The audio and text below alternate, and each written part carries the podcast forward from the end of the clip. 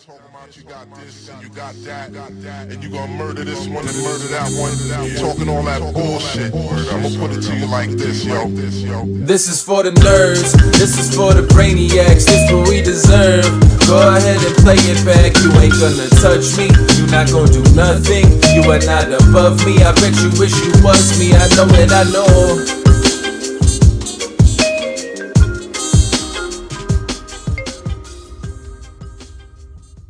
What is poppin', everybody? And welcome back to another special episode of the Only Friends podcast, oh. where it's me and my only friend, which includes, but is not limited to, my only friend. What is poppin', Matthew Hunt? I'm doing well. It's nice to be over here for change. Yeah, know? you get the beautiful I background. get yeah, a whole different perspective. Yeah, you're not like he looks dark though. No, he looks great. That's because Uh, you know. On my on my looks screens, badass. on my screens, he looks great. uh, I, I have to tell you, we made a comment about uh, Connor Dowerly, and he's just really trying to Extend it out. to ensure that he's getting we're getting our money's worth. I gave you your money's right. worth. What do you want? yeah, no, I appreciate it. No, no What do you guys think it. about this hoodie? I'm, I'm not sold on this hoodie. I don't. I don't like think I can pull it off. it's- Nope, I nope. liked the white one better. That one's a bit like. There's just too much on it, man. Go back to your plain stuff. There's there's too many But logos. it's Jordan. It's Jordan, bro. Yeah, Okay, burn it no, and no, Jordan. No, no, no, no. Listen, listen. It's a little This- like street. this. Yeah. That, right You now, know? that hoodie is perfect for the podcast. I think it's amazing. Mm-hmm. Just don't wear it out in public. Okay, that's, I, I gotta say, I very turned on yesterday's podcast. I was like, "What is that hoodie?" Like, the white I've- one? I've never seen the white, the white Yeah. one with the blue or whatever. I've white never seen you wear something like that. I really like that This one. one's a a like little little street. No, yeah, well, Berkey's a little street. Well, I, He belongs to the I, streets. I, you know, I had Sh- I had Schulman in mind when I when I bought this. I was like, Schulman could pull this fucking hoodie mm-hmm. off. he ain't you though. Schulman would never. No, I ain't him. Is the that. problem? I don't think he would wear that. I don't know. I don't know if he wear would or wouldn't. My point is No. that he could pull it off. I mean, if it's a pirate's He hoodie could in pull that anything off. He could pull a like a poncho off. Like You got the bucket hats going. yeah, you I feel like if Schulman just showed up in a poncho at the table, I would just not question it. people would start wearing like, them. Yeah, right. he makes the style. He is the style. yeah. it's fetch. It's Uh. It's fat. It's it's it's very fitting. fetch It's very fitting that today's show is titled "Tice Draws First Blood." Melissa, I got to tell you, it looks like Whoa. you've just consumed a carcass. Yeah, I was gonna ask Guapo to turn my saturation down. I'm like a little like. I mean, I those you. lips are rosy red. Well, usually it's you. I know. And now, I mean, at least I'm a girl, so Well, it's a little more. it's also normal. making me feel She's a little just bit a better. girl. It's making me feel a little bit better because I'm looking at you, and it doesn't look like that. not red at all, not red at Yeah, all. So it's it's it's a thing. You know, It, it's well, we've all been got we've, by the. we've all uh, had the lipstick filter on Yeah. at some point. Mhm. How's that? Wow, what a difference! That's better, yeah. Guapo, you're Much you're a magician over there. Thank you, sir. Incredible. The Nice light work, miser sir. has spoken. That's Light right. Hey, uh, look, you know, like- you guys think I only do it to me, but I care about the overall production of the show. Sometimes I'm just the one who gets fucked the worst. I wasn't sure where you were going with that. The speaking, you look, speaking of blood, I was That like, was Yeah. a weird segue. Yeah. Speaking of blood, should like, we do what? some blood bending? Let me cook, okay? Just let me cook. Speaking of cooking, Uh, my man over here is in the kitchen. Young Landon Tice, you fucked me, kid, I know. in Oh, many, many how'd you get ways. Well, I didn't get enough action down, and the line's clearly never going to be seen where it was. It, it was it was rising like Bitcoin Yeah, stock. we had a golden opportunity and we seized it. Yeah, I didn't seize supposed enough to of get it. Okay. wrecked for like three months, so that the line just moves as much towards Jeremy as possible. True. Then you start winning. You I gotta, told like, Matt I shouldn't play tactically- live poker because it'll move the line, and he said stop. We already have our action down. Yeah, no, I, I I'm uh, He Huge said, mistake. he said fuck the side market. I, You I'm did say that, yeah. I'm being a little facetious. I'm not a greedy man. I got enough. I got enough in action, uh, and I'm proud of you, kid. You you showed up and you tried. That's literally all it took. This, all it took. this is the funniest part of it all to me. Is like everybody who's memeing like, "I'll take the kid who just could see through the souls of Grandpa Santa Claus over there and." Fold Kings Pre and fuck your point two big blind win rate or whatever you GTO nerds are doing. Like as if you don't get to play against idiots too and just say, hey man, I haven't seen you three bet all day.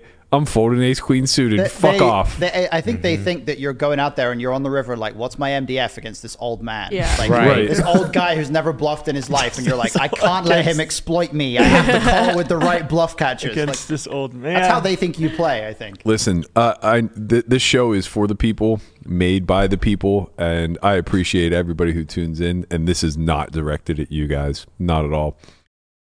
The audience, the poker community, so dumb, oh yeah, that's why poker exists. so so That's arrogant, why the ecosystem is so alive. dumb. I mean, Well, like, I mean, the way that the United States populace sees the barometer of success is through daily tournaments.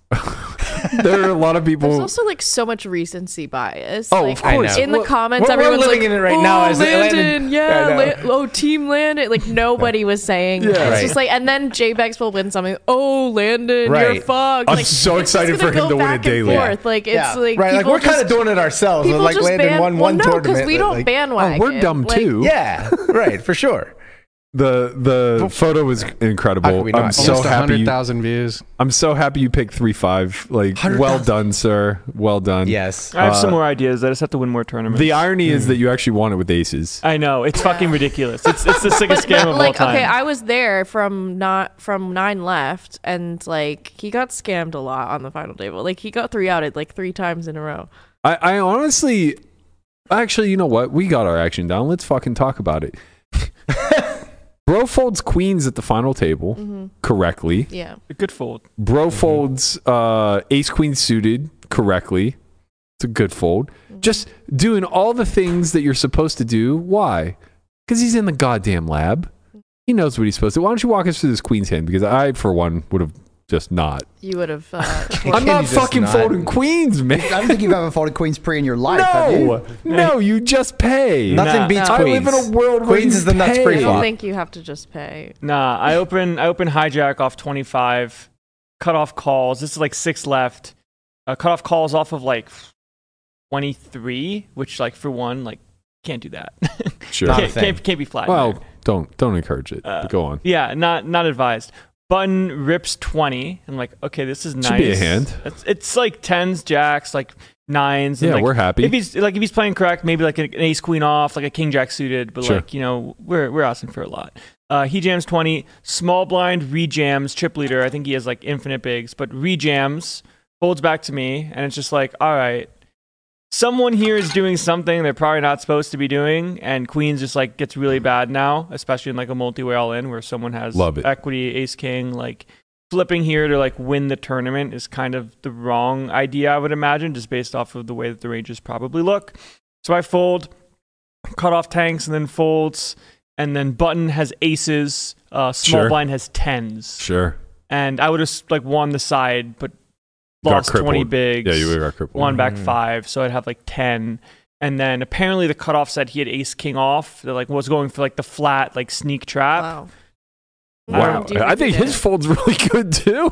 Well, yeah, I think his fold. Yeah, for yeah. I mean, fucking hell. But like, I guess the way it's supposed to go is like, I open three bet, cold four, small blind folds, Cold and for then cold four jam. cold four button. Well, button can just go like small, right? but he's 'Cause he's not going to. He's gonna squeezed jam. jam twenties. No, he's not going to. He's gonna jam. Like he was gonna jam. I would have rejammed. Yeah, yeah. He- This guy would have folded, Folded. probably, And you would have been down I to five bigs. down to five bigs. What, and- what's ag- yeah, well, like sim wise, that's supposed to go like you open two, it clicks to f- cutoff clicks to four, button clicks to like six point five or something. Yeah, yeah, it's toxic. Small blind folds, and then you get it in. Like, that's what's jam. supposed to happen, but it's like that never happens. No one takes so those lines. that was nice, and like I guess that's one of the examples of like how like ICM lets you win tournaments, not just like make you money. Mm. Like- well, it's Keeps it's you alive. making you money, and you being alive allows you to win tournaments. Sure, but like I guess in the sense of there's the whole conceptualization that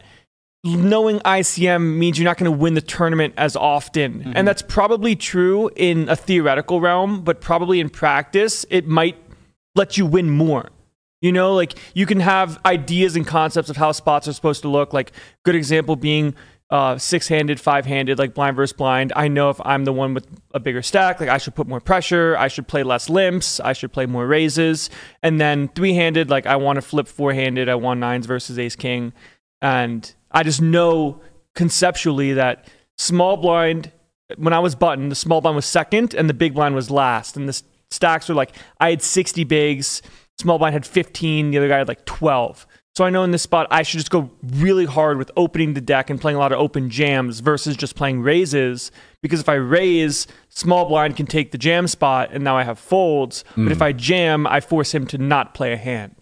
So I was just going for jams a lot. I end up jamming Jack Five suited on the button for like 13 effective with the shortest. He calls off Ace Queen. I turn a five, and then he's gone. He's out the door. Get him out. Yeah, Get him out.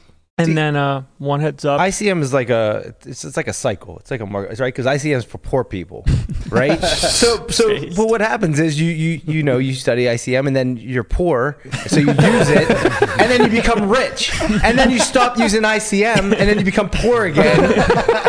and Tortoise, this is the most actually- base take you've ever had. Actually, like super so much. accurate. I love Right. that so Right. much. You, it's the TMM cycle. Right, yeah. The, Yeah. The, the, the TMM ICM cycle. Yeah, TMM ICM. yeah, exactly. ICM will get you to TMM, Yeah. which will then make you poor all over again. Right. Fantastic, Berkey's Tortoise. TMM you. ICM, and Absolutely he would have love it. gone broke with the queen. Exactly. So- That which is why I exited the cycle. Once you get the TMM, you leave. Yeah, you, you, realize, That's yeah, the key. you The key realize is, what, Once you going get on. to TMM, you have to quit tournaments. Exactly. forever. Yeah, exactly. And you never You have to go exit the back. market. Right, get yeah. out of there. Uh, yeah, I, I liquefied. Why- profits. why- Yeah. Can you tell him that I got I got crypto and big, Bitcoin on my brain? I mean, it's going through the roof. What are we Peak gonna do here? baby. Peak highs. Bump it Are up. we all-time high? we- we- Not no, yet. not we'll yet, get there. But we're pumping. Let's just stay Really at 60 close. for a while and let it settle down, and then we'll then we'll yeah, shoot pump my up. alts. What's the all-time high? Pump Like, my alts. 69. 69. Nice. How do you not know? I thought it was 72 for some Nice. reason. Maybe the real prop bet is Landon versus Bitcoin. Mm. I, I mean, okay, so like let's let's uh let's have a little bit more fun with this. By the way, I want to make it very clear that like, you know, this is what it is. The kid won a four hundred dollar fucking non-daily. Yeah. It, it's something to be very proud of, but like, you know, he didn't go out and win the super high roller ball Right. yesterday. Right. But I want to have I wanna hey man, not to the American public. You take that shit back. Right, that's fair. Honestly, like, but people probably think he has a better chance in the high roller bowl than he does in the uh, I in know, the there's- dailies because so- he doesn't know how really to split do, the though. bad They're players, but he knows how to play against the good players. Right. And like that's that's kind of like what I want to have a little bit of more fun with. Like I want to keep this conversation running. He running wants to take a beat right now. No, no, not not that. But I do want to. Get, I want you to get your props, and I also just want to like you know kind of shine a light on what a ridiculous concept. I hope this is muted. Uh, it's definitely not. What's going on?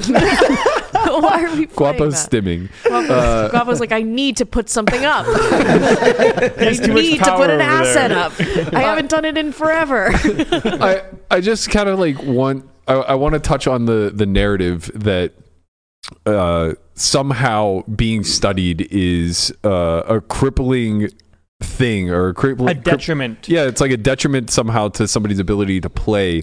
well, this used to happen to Ben CB when he was streaming, and people would say like. You couldn't beat MicroStakes Cash. Like it's Right. totally different. It happens You all the wouldn't time, understand. yeah. And then he he would be playing like a 25k FT and then have like one cent, two cent up. Just has like a thousand buy-ins and one cent, two cent. Yeah. Just to prove a point. Yeah. Mm-hmm. it's it's it's like such a ridiculous narrative and it's actually worth like pressing on a little bit because I, I think it really illuminates where logic starts to get flawed or is just like completely lost people try to like rationalize things uh, as far as their experience goes right and they don't the, the the issue is they don't have any experience in landon's head right they don't have any experience as the studied player as the the knowledgeable one so they only see what they see happening in practice, which is, of course, guys like Becker are going to rip off a lot of scores. Guys like Lonis that you know aren't necessarily putting in the same amount of lab work.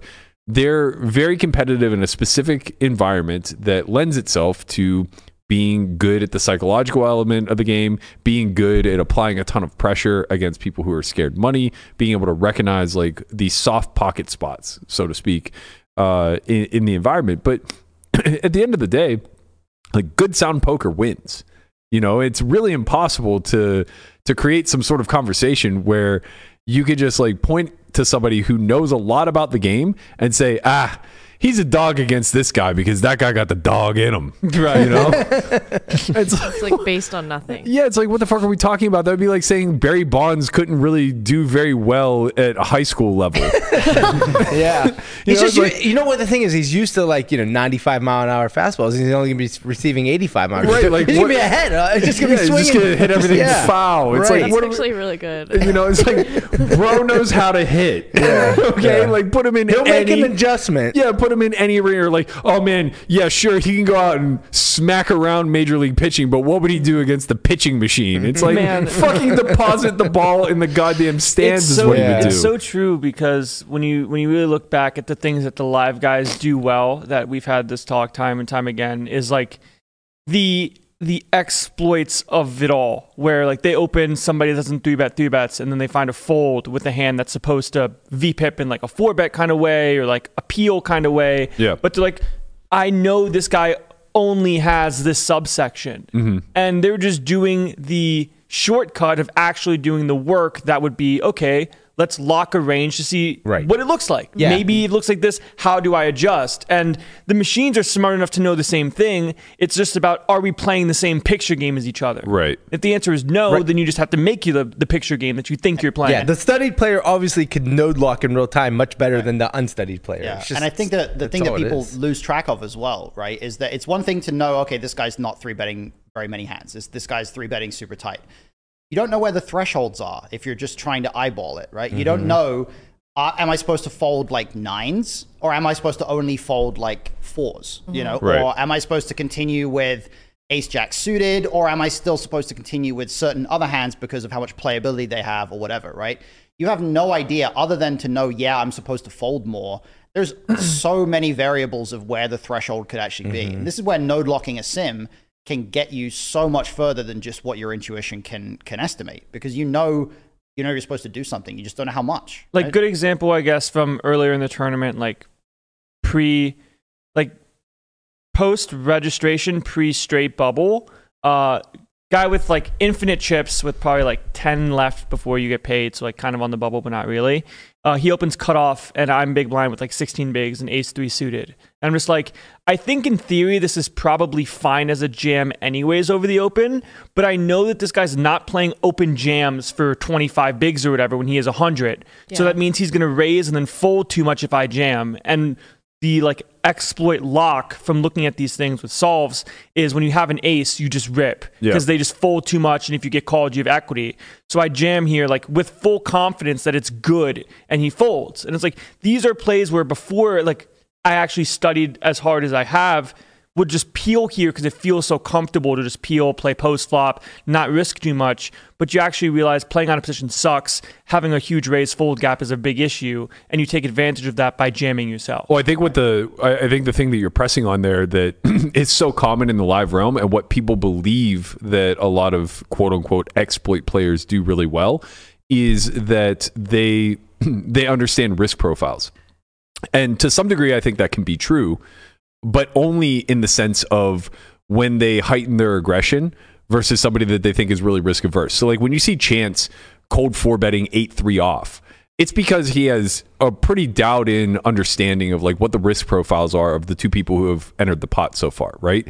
But more generally speaking, uh, the the the the live guy that isn't very well studied actually is terrible at understanding risk profiles because of exactly what you said.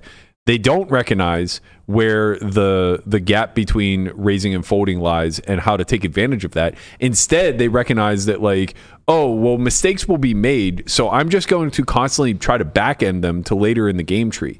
And I'll just like like my big one of the things I took the most pride in early in my career is that I was super sticky, which just meant that I fucking called a lot, and I still do, Yeah. right? It's still your reputation. yeah, it 100% still my reputation. Some things but, never change. Right, but what you learn as you start to evolve and you get better at the game is that you have to you you can't keep expanding that way through your mm-hmm. stickiness. Mm-hmm. You have to expand in the other direction as well and start to have a lot of complementary aggression on top of that. And it's not good enough to just be raising or three betting pre. You need to find flop raises. You need to find check raises. You need to find triple offs. You need to find all these aggressive nodes in order to complement the fact that whenever you lean passive, you're also just going to give people a headache because they don't understand how to apply aggressive nodes in the game mm-hmm. Yeah. right? And that's really what this whole thing boils down to. And this tone of people being able to invest a lot of of uh, belief, I guess, in people that are perceived to be talented, but are also acknowledging to be unstudied. This isn't new. This is the exact same narrative that came up whenever one airball well it's was the- running it's his the mouth. tr- i mean it, it makes sense though like like psychologically right like because if somebody you the whole idea is uh, this wouldn't work in my games my games are different therefore i don't need to study your, Mhm. your strategy doesn't apply to my game so i don't need to learn this strategy Yeah, why would I use? it? I'm not going to use it in real games. and really like honestly it works as a cope to not study like it's like uh, oh if this guy doesn't study Yeah. and he wins that means i don't have to study Right. i can win Yeah. Yeah. and it's like this Mm-hmm. this is like the endless cope cycle of like Right. uh, and because i Which is know because great i for used what to it's worth. too when i first oh. started playing i said the same things i Yeah. was like this isn't that doesn't apply like people don't do but mm-hmm. it's it's not true you're just lying to yourself it's Yeah. like cope and then you see a way to somebody be lazy, like you said. it's like, a way yeah. to be lazy and you see someone embody that what you think when really they're probably doing more work than you would have But would be- ever dream of doing anyway because they're like studying in a different way or whatever I did this too for what it's worth. Like I, I when I first started getting into poker and playing live, like and I was under Jeremiah's stable. I was like, what do I need to learn? I was winning at 200 zoom on ignition, and I was like, what do I need to learn theory for? What Right. do you mean run sims? What do you mean I'm playing fucking two five against someone that doesn't know what's going on? Why would I do this? And he's mm-hmm. like, the point is you need to know what the baseline is before you can know how to actually take advantage of mm-hmm. something Yeah. like that. Yeah. it's a really hard thing for like people to grasp when when they have like an underlying belief that I can do this without studying or like I, I can just win because Well, I'm good enough or they have inherently. they have one maybe because Yeah. the games are very soft, but they but you know the dynamics change or they can't move up stakes or there's you know a bunch of other things. So like yeah, um, if you're just winning in your game, you don't maybe you, you don't see the the ceiling that that actually Yeah. exists. Well, I, I think the bigger thing is beyond the cope and, and beyond not seeing what the ceiling is. I, I think what what is more clear to me is that they're not actually able to identify where win rate comes from. Right. And that's why I brought up the airball thing is because if you recall, Oh my god. Oh uh, if you recall during airball, not, How do you not cut to her? neither of us Alright, I was expecting it. neither of us had ever played heads up before, so it wasn't like as if this was an unfair match as far as like one person was very well skilled in the other. But if you remember what the sentiment of the community was, it was very largely, uh, well, Airball's unpredictable. He does all this crazy stuff at deep stack, no limit hold'em, and the deeper they get, the more, uh, the more you know tough spots he's going to put Berkey in. Blah blah blah blah blah, and it's just like what a crazy narrative to believe that somehow you can just do that at random, right? Like you just have some innate ability to find spots to put somebody in a difficult decision just because stacks are deep and you play all the hands. Like, first of all, we're playing heads up. You're supposed to play all the hands. So, whatever advantage you think you have by being wider, and this is another thing that, uh, you know, another slight tangent, but it's like the idea that if you're playing a cash game and you're playing double the VPIP as the field, that somehow that's a strength is insane. It's just like you can't take half the deck that's supposed to be folded and suddenly turn it profitable Yeah. Mm-hmm. just because you like to fuck around and find out. And like, it, it's also like they they just assume that oh we're going to be able to put people in these tough decisions when in reality the more that goes on the more someone's playing too wide of a range they're just playing this like quote unquote unpredictable way you just get to a point where it's just like well you're just over bluffing every spot so i'm just never going to fold a Right. bluff catcher Yeah. and i have no tough decisions anymore because you have too many bluffs everywhere you Yeah. know? Like they're not like uh it's not like they're playing in a perfectly unpredictable, like balanced, like, Right, like, you know, un- it's it's like when you play balanced, um uh, rock paper scissors, and Mm-hmm. it's like you're not gonna do exactly 33, 33, 33. It's like you're still gonna be like have tendencies, Right. And if you if you try to play unpredictable, really the what ends up happening is you're more predictable because as soon as someone who's good at this game knows what side of the line you're at Right. in the spot that matters, like the bluff catching spots or the folding spots or whatever, all they have to do is just make a very simple, massive adjustment in one direction or the other, and they absolutely wreck you. But yeah, like there was a spot that I played yesterday uh, where cutoff opens. Guys, wait, like same guy actually, way too wide guy. He opens, like plays too many hands, like lost with some good hands. Uh, so like not in a good mood. But he opens cutoff. I call button with Jack nine of hearts. So I'm like, can this three bet? Probably. Is that the most beneficial to me? Probably not. Just because if he plays too many hands, final three tables, final four tables, that's bad for me too. Uh, so I'll just peel, like keep his range wide, um, keep the pot like not smallish, but just play uh, in position. Uh, flop comes king nine, uh, seven. Uh, he c bets small. I call. Turn is a six. He c bets small, and I call. And the river is an eight. So there's a four liner to like a ten, and he bets small again. And I'm like, man, like this is really like this is really shitty. Like I was gonna call most of the time, but like I know he's playing too many hands, and the price I just got on this bluff catch is like five to one. He goes mm-hmm. like B twenty or less on river. I'm like, all right, you know, like can I turn my hand into a bluff and like jam it? I'm like, that doesn't really help me because he's either bluffing or he's not. So I'm like, mm-hmm. okay, I'm just gonna call. Hope to not see a king X that like ravages me here and just like goes for small value. I call. He has like eight four for rivered eight, and mm. I'm just like, okay, cool. Like this hand should not happen in theory. Like in theory, I'm supposed to fold pre because chips are worth a lot. But in practice, I'm like, I think I can just play better than this guy in this moment with 30 bigs, and like let's just see what happens. Yep. And it ended up working out in my favor this time, but it's going to work that way more often than not. Right, because he just has a whole quarter. He's too many sta- he's He too just many has a whole portion of the deck that like doesn't exist. And yeah, I mean, just to wrap this point uh, before we move on, like that was the the big takeaway with Airball, doubling down on like what Matt said, where it's like the narrative was he's super wide and so sticky, he's gonna put you in all these spots, yada yada yada. And so like then we scraped his hands, and like over a seventy five hand, uh, seventy five hundred hand sample, he never bluffed. He just like never bluffed for more than pot.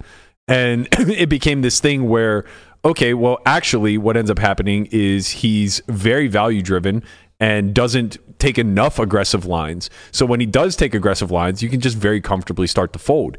And that just became like the easiest, most transparent exploit of all time that sure a good player who isn't studied can pick up on it but you have to understand like how influenced you are by the lack of showdowns mm-hmm. right? All of this big money keeps going in. He keeps 2x potting river in spots where like they're playing a 4 bet pot and all this other stuff and you just never get to see the hands. It's like well fuck man maybe this guy's just ravaging that kind of thing. Yeah. but then you get like some some showdowns you get some confirmation and whatever and it's just like oh okay actually he's way too tight and doesn't understand how thresholds work. Like that was the biggest edge that I had in the heads up was that he just had no concept of where bluff catching thresholds uh, like uh, like mergy- relied. mergy a lot. He was super mergy when when it came to his betting strategy, which made my life really easy because I got to call and raise a lot. And then he was super tight uh, from the bluff catching node in the sense that like as as you got later into the game tree, he would just start over folding, which was weird because uh, obviously like you know the solver is just savage, man. It, like you could be 600 big blinds deep playing a three bet pot, and if you flop top pair top kicker, it's looking to three e. It's just like okay, we have to have all the money in by the end because you're playing against 90% of the deck, and Yeah. you got it here. yeah. And it's like just no fear of like running into better. Just doesn't care. Loves, Right. loves playing for stacks. Right, but like because he's a field guy who doesn't study and doesn't understand ranges or uh, range morphology or anything along those lines, he's thinking from this the standpoint of like risk aversion, right? And that's why I said live guys aren't very good at risk profiling because like from his vantage point, if you give him the exact same spot where he's playing a three bet pot with top pair top kicker, he immediately starts saying like, well, if I bet large three times, I don't ever get called by worse. Mm-hmm. Right. So now the whole strategy is born off of I can't really bet three times and expect to get called by worse unless I have the absolute fucking nuts. And that's why when you face the I triple, like I think like that. it's an easy trap to fall into when you don't have the the the landscape uh, of understanding solver work. Yeah. It's probably there is probably a difference between MTTs and cash in this regard specifically because when it comes to like deep in the tournament ICM like value for your chips, it's almost like there's a threshold in tournaments where you need to find a range that calls and is worse. Yeah, of course. Otherwise, That's true in cash too. But like specifically in heads up, when when ranges are so wide, that becomes less of a question. yeah. more so if they don't call, they it's their have problem. More Yeah. stuff to call I, with. I think Right. that the the missing element here is I think in tournaments it works in the inverse way where in in cash games you're looking at like well my value wants my value has to get stacks in Correct. therefore I'm going to fill up my range with bluffs to make sure that I can stack my value Absolutely, yeah. in tournaments, you're looking at because the value of chips is going to change. There's going to be some spots where it's like I really don't want to have to triple off with a bunch of bluffs here. Yep. Therefore, I'm okay with sacrificing a, A lot little of bit of value. value with the top game end. stuff. It- It- yeah, yeah. but just ICM in general, like Yeah. ICM favors smaller sizings. It allows you to be comfortable not necessarily getting absolute max from the top in exchange for not playing as big of a pot and having the ability to bluff for a slightly better price. I mean, that's literally the definition of risk premium, right? Mm-hmm. Like if the equity threshold for getting value is say 60% equity, uh, and you have a 15% premium, now the equity threshold is 75%. Exactly, Right? exactly. And that, that's something that people don't inherently understand. It's impossible to just inherently Yeah. understand that. Like there was a there was a hand I played. I want to say final two tables where I opened king queen off from hijack big blind calls and we're like 23 effective. Board comes seven five three rainbow with a heart. Turn queen of hearts. River is a nine like brick. And flop goes check check. Like just not betting this flop. Bad flop. And he probably has leads. And I don't think he leads enough. So if he doesn't lead, I have a pure check back anyways. if he plays no leads, you just never bet. You just can't bet. Uh, turns a queen of hearts. He checks. I'm like, okay, for chips, I would just go like GO2, which is 2E, like yeah. pot, maybe a little bit more, but around pot. I'm like, with ICM, like, I can't just go pot all in here because I don't want to go pot all in here with, with my bluffs and things along those lines. So I go for bet 75%, so a little bit smaller. He calls, river's an offsuit nine. He checks. I'm like, I just have too many hands that look like I can be bluffing, like the ace lows, like ace fives that I would check back flop and then bet bet. So I'm like, I can't jam here. Like jamming here is not what I want to do with my bluffs. So I go bet 75% again and have like six to seven bigs behind where it's like, I want to do this so if I do get called and I'm bluffing, I still am in the tournament. Mm-hmm. But Right. in- if I'm playing for chip EV with registration still open, it's 2E all in. Yeah, yeah. But that's just how the game needs to change the deeper you are in the tournament. everything scales down a little bit, and then mm-hmm. you have that little bit of chips left over where you get to sometimes save the chips in the event that you run into a better hand or something. Like if he has a better hand that doesn't jam, like if he rivers two pair or something, and he just check calls. Oh, I saved seven big blinds. Yeah. right. Yeah. That And like you said, it's very benefits you. important to do that also with your good hands, so you're not, you know, Yeah, so you're balanced. You're not it- getting, you're not getting exploited. And it's also really important to not like forget to bluff in that spot as well. Like people look at ICM and they think, well, we just have now we have a bunch of spots where we just don't bluff. But the problem is if you just never bluff, A, you don't win pots without showdown. Right. And B, they have no incentive to pay you off anymore. Mm-hmm. So you you still have to have bluffs. You're just bluffing for different sizes, and in some instances, you're choosing different candidates. Mm-hmm. So people tend to have this like weird version of ICM where they still play hands for value and they use the same sizes and the same betting structure that they usually would. It's just they drop out all the bluffs. But in reality, what you're supposed to do is keep bluffing, just don't do it as big and bet smaller on, on average and just allow yourself to still have the opportunity to win pots without showdown. Right. Yeah, and I think that a lot of that just basically uh, stems from the the general conversation or principle that uh, you know we spoke about with Jamin yesterday, and it's going to be the topic of Strat Chat today. But it's just understanding um, how ranges are comprised, and then how the the dynamics at play, whether it's a cash game, uh, a tournament pre ICM, a tournament post ICM, whatever whatever is influencing um, the decision making process street by street, how that's then going to impact the shape of those ranges moving forward. Um, whenever we get to the point of of uh, you know first constructing our range and then moving into uh, the next street thereafter, it's very important that you have some sort of vision not only over what your range looks like, like you want to have some control there, but more importantly, what the response range is supposed to look like. Because again, if you don't have anything that can call you that's worse, it's going to be very difficult to find proper value bets, especially like when you're in the ICM land where, you know, risking these chips become a lot more of a hazard than actually finding reward. Um, so I, I think off of that, now is probably as good a time as any to to shift into the Strat Chat conversation. And before we do that, we have a uh, new course out by Andrew Brokus that covers exactly this topic. It's called Range Dynamics, and it basically just explains in a very simplistic way over the matter of five videos uh, what it is to shape your range decision by decision.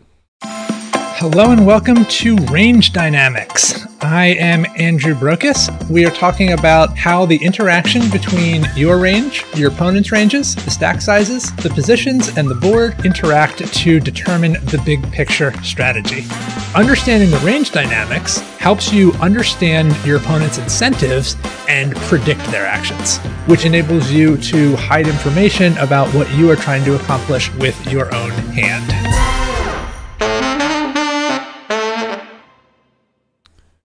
So that new course is Range Dynamics by Andrew Brokus. You can find it now on solveforwhy.io. Head over there, just sign up for the all-in access pass, and you will have access to not only this course, but hundreds of others, including uh, about a half dozen that Brokus has done himself. They're all amazing. Yeah, he's the best. Uh, he, he legitimately is like one of He's the the best in the space. Uh, him and Hunt really leading the charge for all of our content. I don't care what DNEG says, man. I appreciate that. You guys are great at what you do. I appreciate that. Maybe one day DNEGS will actually do his thing where he says he's going to review all the courses and he'll watch my stuff and go, "Oh, you actually don't suck." Literally no fucking chance. No. Yeah. But you know, it's a nice thought. He's going to do all the other sites and he's going to gloss over us completely. he's just going to like ignore the fuck out of us. Well, yeah, we're not an MTT site because you know I don't play them. Yeah. So apparently that just And nobody else on this site wins in MTTs. and right? al- also there's another whole other aspect of tour or of poker out there. You know, it's not just right. tournaments. But I digress. Tell that to the public. What I've been trying That's to true. say. Yeah, come on, get in the. Get in uh, the cash game. and honestly, like the majority of our stuff, it isn't even geared towards one or the other. It's just it's just straight how to think of theoretically. the You've ca- literally been out of the cash game. I'm not games. even in the cash game. Oh, you're in the. I the haven't played in like two months. you're in the crypto game. Crypto streets. I'm, I'm When hoping that, when- when's that course coming out? Um, well, it's y- the course is gonna start with you need to ram your head against the wall a bunch of times and like lose some brain cells, and then just Oh, click so click a bunch of buttons. so you're doing a tournament course. yeah, I was, okay. Yeah. I was going to say there's definitely some people out there who've already done that. yeah. Okay. Perfect. I'll take them on. Uh, Dog's taking Guide on to students. Shitcoins. Yeah. just uh, get get lucky. Yeah. It's good. Sounds like tournaments to me. Yeah, it's Yeah, good. it's actually- Honestly, I might be a good tournament coach for Maybe you don't even need a coach. Just go watch a couple hunt videos. You might be good to go. I might be ready. I, I watch out. I, I, oh, well, I'll be on the cruise, I might win. Uh, That's true. Something. That's true. We'll put Are you in we- the, are we put you in the the daily. 240, la- the 240 ladies event. He says Watch this out. now before she loses like sixes versus ace jack and goes, Why do I waste my fucking time I, playing? I will, you guys will have a voice memo from me, and we're like, Oh, oh, yeah. it's just about, oh, you just have to run good in all the high EV spots, huh? You just like doesn't matter what happens before then, as long as you're deep, you have to win the flips. Like it's like, Yeah, I think actually we should end the whole Landon segment just reminding everybody that he got incredibly fucking lucky to win this tournament. Probably had no skill whatsoever, and I'm still booking plus 120 on Landon Tice if anybody wants to slide in. yeah. just throwing it out there. yeah. Uh, all I had right. six bigs at one point, then won a flip, and then I won ace jack. You're versus not king. Oh, and you, fucking you also helping, won man. the Ace King versus Aces. I did do that. Super lucky. Yeah. See? Well, Beats aces, has aces. For what it's worth, He cu- he tried to he tried to set a trap. he tried trapping me where I, I go for a three bet off of 14 himself. with ace king suited. He calls pre, flop comes a flush draw like SPR point eight or point seven. He checks. I just pile. I'm like, I'm not sure. I want to go small. are, are we implying somehow that aces misplayed their hand? no, it well, would I have mean, gone in anyway. yeah. I mean, what, it's- what what are we talking about here? Can but we he move tried on? to set a should be, trap. should be jamming. You're be not you're not I helping. think, I think he's just saying that Aces doesn't trap a lot when ICM is involved. That's yeah. all. Yeah, of course. But also, who cares? It's aces. Well, You still stink at poker. I'm taking plus 120. Can we move on? and I am the new head MTT coach. right. Yep. Face is going to be plastered all over the Solve For Yeah. White billboards. And it's gonna be like shit coins. what does that have to do with anything? Not relevant. Just What- make, make a what course doesn't with a, it? a title like it's a tournament course, and then people open it up, and it's like And surprise! Like, it's all so, about shit so coins. here's how to set up your wallet and go on DEX Screener, and they're like, "That's not what? Not what I Can I signed have up my for. money back?" All right. no, non-refundable. Uh, so today's strat chat is kind of something that we've discussed a lot in the past, and even something that I think uh, we framed some of our content on the site around. And it's the notion of graduating from playing your hand to playing your range. Now, the irony, and this is something that I think Landon and I have discussed uh, at great lengths, is I'm a big believer in hand play, but only after you've learned how to range play. And uh, this graph that Peter Clark uh, at Carroters one put up, big shout out to him, um, kind of embodies exactly what the process looks like. And this meme is obviously very famous, but it's it's one that's really applicable in this sense where when you first start out the game, you're literally just playing your exact two cards, right? All you know is the hand rankings. You're just trying to figure out like what's the worth of uh, this particular hand, and you know, do I want to bet? Do I want to call? Yada yada yada. Eventually, you start to study. You fall into uh, some exposure to, you know, smarter people who are either educating or just uh, educating by proxy of putting their own content out there, whatever. And eventually you start to understand this notion of range, right? And you really begin to understand uh, a little bit more about how the game's, let's call it variables, are set, right? Position matters a lot. Formation is going to dictate what the range is, et cetera, et cetera. And you start to graduate out of this notion of just like everything being random and only my two cards matter. Once you get to that point, though, I think a lot of people hit a big plateau because it complicates the game in such a way that you start to lose sight over what the actual incentives of your particular hand are because you're so caught up in the notion. And I think this is where I think this is where the the divide really begins to occur. Of I'll take the live guy who's out there exploiting Grandpa Joe over the fucking GTO guy Fucking who's Grandpa thinking about. Joe is catching a lot. He's of catching a lot of strays here, by the way. but you sorry know, to Grandpa. but he's out Anybody there. out there who's a grandpa named Joe? Yeah, sorry. Sorry to Grandpa. You also probably suck at poker. Just saying. Sorry, Yeah, Grandpa. bro. Statistically, it's pretty likely. Yeah, it's pretty Statistically, pretty yes. probable. Stop Um, dunking on Grandpa, bro. but Move on. you get to this point where you know uh, the the community is like, oh, I'll take the I'll take the Explo guy who knows exactly what to do with his two cards versus this old man who doesn't ever have bottom of range. Blah blah blah blah blah. It's like, yeah, no fucking shit. You could still do that from a theoretical standpoint, even thinking about range versus range. If you know that your opponent doesn't have this portion of range, you're still thinking about range, right? And I think the narrative shifts then to, well, if you're considerate of your whole range of, I got to do this for balance sake, I got to check back top pair against somebody who calls too much in order to stay balanced, you're missing the the forest for the trees, right? Like you're so zoomed in on one specific detail that you're forgetting about the fact that anybody who's studying still has their own personal brain and they are actually able to use it. As crazy as that may sound, I know the narrative is that like if you study, you're just replicating sim outputs, but that's very rarely the case of anybody who's worth anything. It's also really fucking hard to like memorize For sure. and like Yeah. Mm-hmm. like just like ex- execute memorize and execute. That's like a lot of stuff to memorize if you're I- not like actually thinking through anything. I think if any of these people had ever tried to memorize a sim imp- sim output, they'd realize how impractical it is to try to play that way. Yeah. like, you just mm-hmm. can't do it. It's not possible. yeah. Right.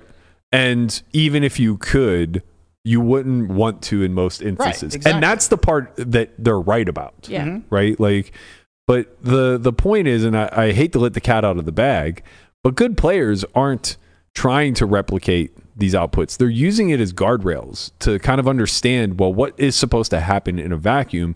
And then how can I apply that to my particular environment? Like the vast majority of the study that I do with anybody who uh, plays in these very big uncapped games where you're thousands of blinds deep and stuff like that, it's never looking at a hundred big blind sim and saying like, okay, I'm going to do that, right? It's looking at like whatever depth we can actually get our hands on that's reasonable uh, as far as like range construction goes, and then playing with the boundaries and saying like, okay, well, can I toy with with this particular uh, fringe sort of hand class, right? Like maybe I can get a little bit wider with my suited gappers. Maybe I can get a little bit tighter with my offsuit ace X because I'm finding that, you know, there are issues with this, that, or the other. But it's always born off of a bigger principle, right? Where, uh, you know, you start to just have some environmental um, observations where it's like, well, a lot of people are a little hesitant to call three streets. So maybe I need to find ways to like delay both my value bets and my bluffs to turn and river more. Uh, people are afraid to play big pots or they are encouraged to play big pots. All of these things, they're greater principles, right? But it all distills back down to well, what ranges are doing these types of things. So I think you know what this what this um, notion that that Peter's tweeting about is whenever you get to the point of thinking about range versus range, you hit this plateau because it starts to become so noisy, right? Uh, you do fall, or maybe maybe not everybody, but a lot of people fall into the trap of, okay, well, this is a lot to juggle, so I'm much better served in trying to replicate what the sim wants to do here than I am trying to figure it out on my own or to take away bigger uh, bigger concepts from this and then just freestyle in real time. When you get off of that plateau though, and you fall to the other side of the camp where like you just have a pretty good sense or a good feel for how ranges appear at any given point in the game tree, whether it's pre-flop, on the flop, on the turn after a big bet, on the turn after a range bet. Like once you have a pretty good understanding of how ranges fluidly move through the streets, you can get back to the hand level, right? Mm-hmm. Because splitting strategies is an easy thing to do. And playing for balance sake is not really necessary unless you're putting in a fuck ton of volume Yeah. Against the exact same. cash. Yes, exactly. Who, which, by the way, even putting in a fuck ton of volume might not matter if it's anonymized, right? So when you're playing live, they just don't get to see enough showdowns, and when they do, they don't have like perfect recall. Uh, when you're playing online, if you're in an anonymous pool, those stats are meaningless. Like all their HUD stats are meaningless.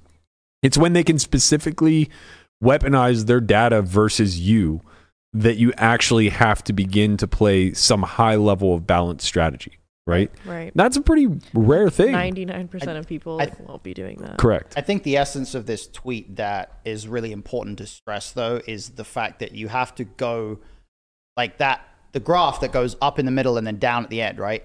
You have to start at the beginning and you have to go all the way through that to Yeah. get to the point Yeah. where you can effectively do it in the way that elite players will do it. Mm-hmm. Because unless you go through that process of trying to learn how to play according to ranges, you're going to end up doing things that you have only one hand in your range. Only this exact hand ever does this, Yeah. right? And you start customizing your sizings and your strategies to every individual hand. And at that point, it starts to actually not be that difficult for your opponent to figure out exactly what you're doing. Right. Because your your train of thought, if you simply follow everything that individual hand wants to do, for example, if you were to say, well, pocket aces wants to get it all in pre, so I'm just going to jam pre with pocket aces. Now, your strategy makes no sense because if you do that with every single hand, you never arrive at any other hand that wants to just jam pre as a bluff. Right. So you have to go through that evolution of thinking about things in terms of ranges so that you can understand at this point, okay, my range wants to have, let's say, a big bet size and a check. Now I only have two options for each individual hand. Which of those two does this specific hand prefer? So that you're not ending up at the point where it's like, well, I don't really know if I should bet big or check with this hand. Therefore, I'm going to bet a medium amount. And this is the only hand I'm ever going to do this with. Yeah, the hedging is is a very common response. I, I'm curious. Uh, I'll ask Conrad, and I love putting him on the spot a little bit. I'm, gonna, I'm gonna ask Conrad, and then uh, I, I think like Melissa and Landon can, or sorry, Melissa and Lamanna can also uh, give me their thoughts. But I'm curious when when you're in a hand and it's your turn to act. Uh, what is your first thought process as far as like your hand goes? Is it is it uh, where does my hand rank within my range or is it like what does my range as a whole want to do assuming that you're choosing a one size strategy and check or is it more specifically like okay my hand is x and the board is y and you know i either want to go for value or bluff based off of the strength of what i'm particular holding Um, I I can go first, I guess. Maybe. Um, ever since uh, we did an in the muck hand, where remember I had nines, and uh, I think I three bet. Oh, and yeah, then I you ended just up, went off. I, yeah, I went off with it. Like I bluffed, and you're like, this hand is like way too high up in your range to be bluffing with, and like literally since like, and it's not that I didn't do it before, but I'm just way more conscious of it now. Of like where I fall in my range and what what I want to do. So like I am I am trying to constantly think like okay, well I'm at stone bottom. This you know these are my bluffs. I, I can I can bluff here, or I'm you know this hand is way too good to bluff, but not good enough to bet. You know like those kind of different things. So I think that like uh, I'm now like more aware of of where my range lies and how it interacts with like what I'm what like like my bet sizes. What how does that change my my range and how does that change their range? what about you conrad Um, I would say that my first instinct would be like, all right, what does their range look like? And then I don't know. I think I go from range to hand, like understand like what ra- ranges look like, and then look at my hand and try to like just expo- uh, go from there. Right. So pulling on that thread a little bit because I think that's a good point. Do you do you deviate based off of your hand or do you stick to like whatever your templated strategy is? Like assuming, No. you know, you have a flop C bet of 25%. No, I mean I deviate off my hand, and then I also deviate off the other human. Okay. So I, th- I think that those are two really good points because they contradict one another and they, they kind of speak to what uh, Peter is tweeting. So he said, if your thought process whenever you face a bet is where does my hand rank in my range, uh, I'm afraid you've been poisoned. And I understand his point there because he's talking about bluff catching. Yeah, Right. I think that's that's a really imp- imp- important part here. That Right. he's he specifically references when you face a bet. Right. So I think he's specifically referring to this idea that we can't afford to fold hands that are at a certain point in our range, or we will be exploited. Yeah, mm-hmm. I think exactly. that's that's something that is very distinct from the idea of when we are the one who's betting, and we are trying to establish what the function of each individual hand within our aggressive range is going to be. Right. So I definitely feel like he's referring to kind of a specific trap that people fall into there, as opposed to a general idea where, in order to play your aggressive range well, you have to understand what that range looks like. Yeah. So where I was going to go with this is that when you flip that into the inverse and you're actually making an aggressive decision, it actually does serve you as a pretty good guide because what you're trying to arrive at with your specific hand is can I bet or not and how often? Right? Mm-hmm. So like your example with nines. Right.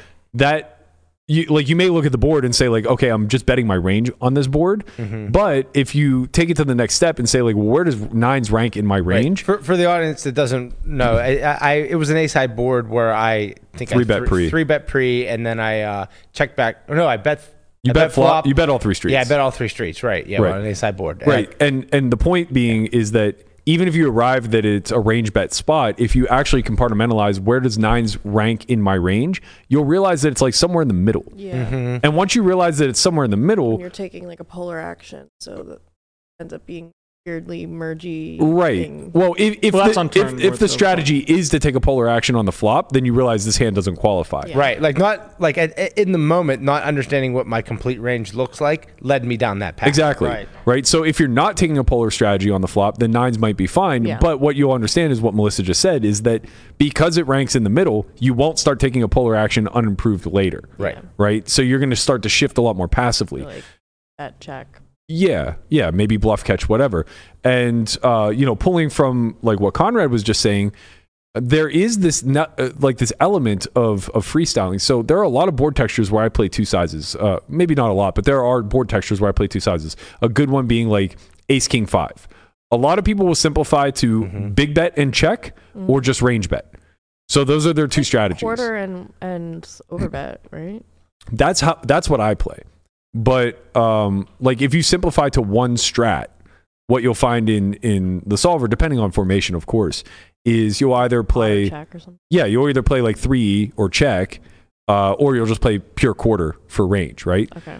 Um, I want to be as aggressive as possible, and I want to be betting as much as possible. And if I know that quarter is available and big bet is available, I think I can find a way to balance that in real time mm-hmm. that isn't going to leave me exploitable. Because if I choose either option, my opponent doesn't know that I'm actually splitting Right. because both of them occur in in reality, mm-hmm. and check is pretty infrequent. This, I think, is a really important point because th- this is one of the key aspects of, of information that, particularly in live poker, gets obscured. It's that, excuse me, when your opponent takes a strategy or when you take a strategy and they see you make a certain bet size, all they know from that is that that bet size is part of your strategy. Correct. Yeah. They don't know when you when you overbet that flop. They don't know if you're playing overbet and check, Right. overbet and small bet, or maybe I mean maybe you're Maybe just like, range betting for overbet, Right, like yeah. just Maybe- making maybe a you you fucking misclicked. They don't know. Yeah, And, and they and the same the same goes for a lot of like uh, Landon talked about a potential lead spot earlier on where villain is supposed to lead in the big blind. If the flop comes seven five three and the big blind checks, you don't know if they are range checking or if they're checking some and betting some. Right. And that's a massively different effect on your strategy depending on which one of those two things they're doing. I guess fucking. the only uh, time you'll know is if they check in the dark. That's why I said you shouldn't check in the dark. Right. Th- Thank you. This is why I said it's bad to check in the dark. As soon as you see someone It- check in the you- dark, just fish tag them. Well, that, Like, well, I'm Aw, saying that's like, just my- mean. my- wait, wait, wait, wait, wait. I'm Do you check in the dark? He does. 100%. Guapo, why are we doing Right. that? That's, I just, that's what I do. and, and, and like, leads. like, Don't ever people do think it. they're being deceptive by doing it, but you're actually What? giving What are more you information. deceiving? Well, he's just saying. Who, who are you fooling? He's just saying that he has no leads. That's all. If, Right, if but, but that makes That's those, huge. That makes that's, a, that's a very big thing. if Total- someone, the total stimming right, now. if I someone don't care how much. He's understand freaking it. out. He's freaking out. if someone checks in the dark and then uh, if someone checks in the dark first of all as soon as i see that i'm already planning like what boards am i what boards am i going to adjust on based Yeah. on the fact that i know they have no leads Right. first of all. Right. and then second of all if they check dark and it comes 753 like landon said there's a lot of spots in tournaments where it's like oh i don't have to ever bet anything Right. Mhm. because they checked range on a board Yeah. where they're supposed to almost lead range Like if Right. you have like, if you have no leads, then the reaction would be like check more because I, like sometimes it's pure check. Sometimes it's should be. literally if the board is so good for them that they're supposed to be donking a whole bunch, Right. And they check range. Now you just never bet. They're putting you in such a fucking shitty spot. Guapo. Or I'm sorry, I should say great spot when they check. Yeah, like check. because they're just giving It's you a free check Yeah. back. You know, when they're not supposed to. They're supposed to put you in tough spots by leading a lot, and then they don't. So now Yeah, checking like, check- checking king, dark has no like suit. directly cost them EV. That's what I meant to say. Mm-hmm. They should be putting you in a lot of shitty spots when you Right. just lead Right. Exactly, five three, yeah. and it's just like cause you just ba- they can just barrel off a lot, and it's just like you're just sitting there with nine. You're like, uh, this is stupid by river. It's Right. just like the cue, the classic. Oh, like in my game, like nobody leads in these spots because what you do is you check in the you check dark, you Where check to the razor. start? It just started because you just stay in flow. yeah, Yeah. Mm-hmm. and it's like, well, I'm glad that that's the case because if they were better, they wouldn't be doing that. Right. yeah, it's it. They, they just you know most people are going to gravitate towards simplifying the game and they want to reduce their decision fatigue as much as possible. Mm-hmm. You are mostly going to check. So for them simplifying to always checking, they don't think they're giving anything up, but you are giving up a sliver of something if You're you not never even consider anything. exactly. Like that's the thing is like it's all risk reward, and you're risking giving out more information, and you're not Yeah. gaining anything. The funny So- thing is, like, that if you did range check all boards, but you didn't check dark, it's kind of fine. fine, Like. Right. Because at least your opponent isn't preemptively Right, gaining exactly. the information that you have no leads. Yeah. Right. That was If my you- point. If you check on 753 after seeing the flop, they don't know if you have leads or not. Right. right. So Right. they still have to respond accordingly to where you might have some leads and some checks. Right. That's why you give them more information If- by checking in the dark, not If- being deceptive. Like people and, think and they are. especially this is especially true. pissed. I, am just saying. You know what they do? Like, listen. Did you guys here's wait, hold another on, thing. hold on. Did you and Guapo like get in an Dude, argument yeah. about he this yells at some at point? me Yeah. all the time. Because you're fired up. Sorry, we'll go get something to eat after a session at the Jewel, and like as we're walking to the restaurant, he's just yelling at me like, "Why you should not be doing this?" Actually, it's kind of funny. Lametta yells at Guapo so much, like in the I mornings. I don't yell at him. I, I What- just what, you guys have to listen. understand I about have an Brian. Italian. I have a, I have a shirt. It says I'm, I'm Ital- I'm, Italian. I'm not yelling. I'm just Italian. Well, what you also And have to understand is that's that. Uh, th- this is reinforcement for him when he's learning when he's learning processes, Yeah. right? Right. So it's like Yeah. when he starts to feel confident enough to be able to raise his voice at you for getting it wrong. Yes. like that's cementing something in his head where he's like, okay, like I know somewhere. this. We're getting And- and, somewhere. no, oh, Yeah. oh, sometimes with when I do get frustrated, I know like Guapo will do something, and like I know that you know that it's not correct, Yeah. yeah, or a thing, but you do it anyways, and you're just like you're like, and I'm like, why why are you doing that when you know that's just not a thing? You're like, well, What is the explanation? Copium. Just well. Yeah. no, don't get me wrong. Like, there's there's fun ways that you can play with these elements in game. Like, if you're playing against a rack and you want them to feel a little more comfortable, and like maybe you trap the little pre, you're like, oh, I'm gonna check you in the dark, buddy. You Yeah, know what I mean? yeah, Whatever. yeah, It is what it is. Yeah. for sure. There's there's fun, but you're gaining And I something think that's there. what Guapo was doing. no, it's he- not. He doesn't know these fucking I'm here, people. I'm here to defend him. But, like he definitely Saul was checking in the dark, over like here. as a playful kind of. Yeah, thing. yeah, yeah. He's I don't definitely think it's part of spotting his- the people at the jewel because he's so much. we forgot he's winning thirty dollars an hour Listen, at one three. 32, Right, My I bad. am. My bad. I um no, so I I'm here to defend you on that one. Thanks, buddy. Ni- It's- it's Nikki, Nikki's true. defending you in the chat. She's just spamming. It's She fun. it's fun. It's fun. She loves- do you want to have fun or do you want to make Definitely money, checks in Nikki? the Right. She, she definitely probably checks turn in the dark. All the Yeah. molders Yeah. are dark For No, sure. checkers. this is what I was gonna say. Like they check so many times. It's like I'm the aggressor, and it's it's a like dynamic board, and they check. They call my turn bet, and then check dark. I'm like, Yeah. oh, that's the greatest thing ever. Like, Right. I know I'm not gonna have to Oh my like a bad yeah. card's gonna come and I have to like face like a bet. And you know like, what's- what's I can just make all the decisions so easily. What's now. funny as well is you can't plug this into a solver, or I mean, there you can kind No, of you can. You can give kind them of- range check. right? But Yeah. what, yeah, what I mean is you, um, if you you can do this maybe on PO where you change the game tree or whatever, but like it's hard to lock for this. But anyway, the if you knew that they were never going to donk bet every street. So if they preemptively told you Yeah. that I'm never gonna break flow if I check whatever, call yeah. the flop, I'm never going to donk the turn, or I'm always going to check the next street dark out of position every time. Mm-hmm. It actually changes your strategy on the previous street quite a bit, Right. Because Yeah. you, what's now going to happen is. There's spots that they're supposed to like get a really good range card for them and lead, but if you know they're never going to do that, you get to realize so much more equity across every street. Mm-hmm. Yeah. You could do this on Wizard AI. You can just run it to Wizard completion. AI, Wizard AI isn't sequential street by street. Wizard AI solves each street individually, and the Oh. when you Okay. if you change the river tree, it doesn't affect the So you can sim. do it on Oh, I see, I see. but not Okay. Yeah, you can do it on PO. That's why I said it's hard to do it because you have to set up the That makes full sense. sim with no donks in the tree, and then you also have to run a separate sim with donks, and you have to see what the difference is. Right, Some right, right. people do this uh, by accident sometimes with value, you know, where a flush card completes or a board pairing card completes and the flush completes too, and then like they lead all in. You're like, God, like like how did you do that? Like I was gonna check back if you didn't. Uh-huh. That's why it's good Yeah. in some spots. Like Yeah, there's yeah, yeah. instances where you do want to retake the betting lead based off of the range that the in position player is going to barrel, where it's mostly call it one pair or two pair. Sure. But then a flush comes and plus a straight plus a paired board where you're calling with the second pair. Now you're like, But in practice, that's never a bluff.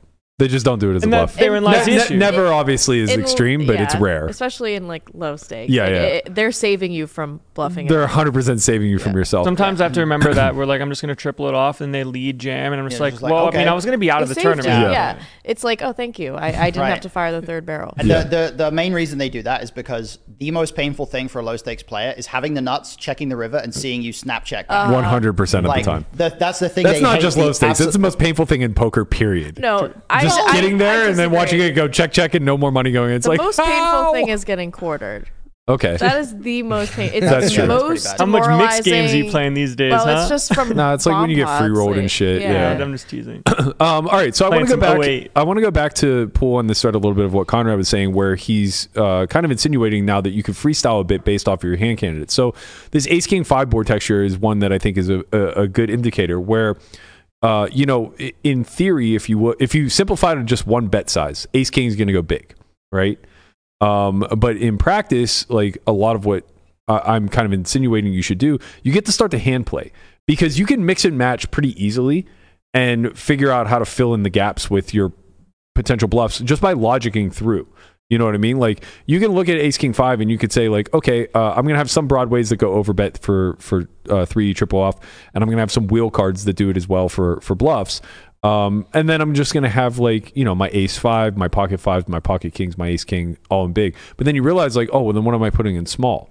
And it's like, well, of course, I want to have like Ace Ten, Ace Jack in small. I want to have like all these weaker hands. It's like, well, sometimes when you have the board locked down, like say you have Ace King suited that blocks the back Backdoor. doors of the king or the ace or, or whatever, right? And it's like there isn't really much that you can get called by here other Yeah. than fives. It's like, okay, well, I'm gonna just freestyle here and know that I can go small with this hand too. You know what I mean? Uh, same thing with like ace five. If you block like the king five suited and you block uh, the, the the the strong hands that they could have, those type of things. It's like, okay, well, I'm going to start to go small here, and uh, really, it just comes down to having that full vision over what your range is incentivized to do one way or the other. And the only way to do that is by having looked at both simplified strategies. And also just start. Yeah, I was gonna say, starting off knowing that you can go big. right. Like it just like actually, it's Knowing the- what it- like what the core hands are Yeah. that want to choose that big size and then like populate around it, right? Um, I think this this is uh, this this carries on into a very good point. So, um, Carrot Corners in the chat, shout out to him. Uh, Peter Clark, he said, for what it's worth, I think this meme also applies to spots like bluffing opportunities, where if you reason to yourself, uh, if I'm not bluffing this, then what am I bluffing in a spot that's massively overcalled or over defended? yeah. You're just simply punting. Yeah. And I think that this is th- this this works in the inverse too, or the easiest way to display this maybe is the inverse, where you'll arrive at river some of the time where these low probability outcomes occur, and you just have the board like totally locked down. Like you have ace king on ace king five ace ace, Yeah. right?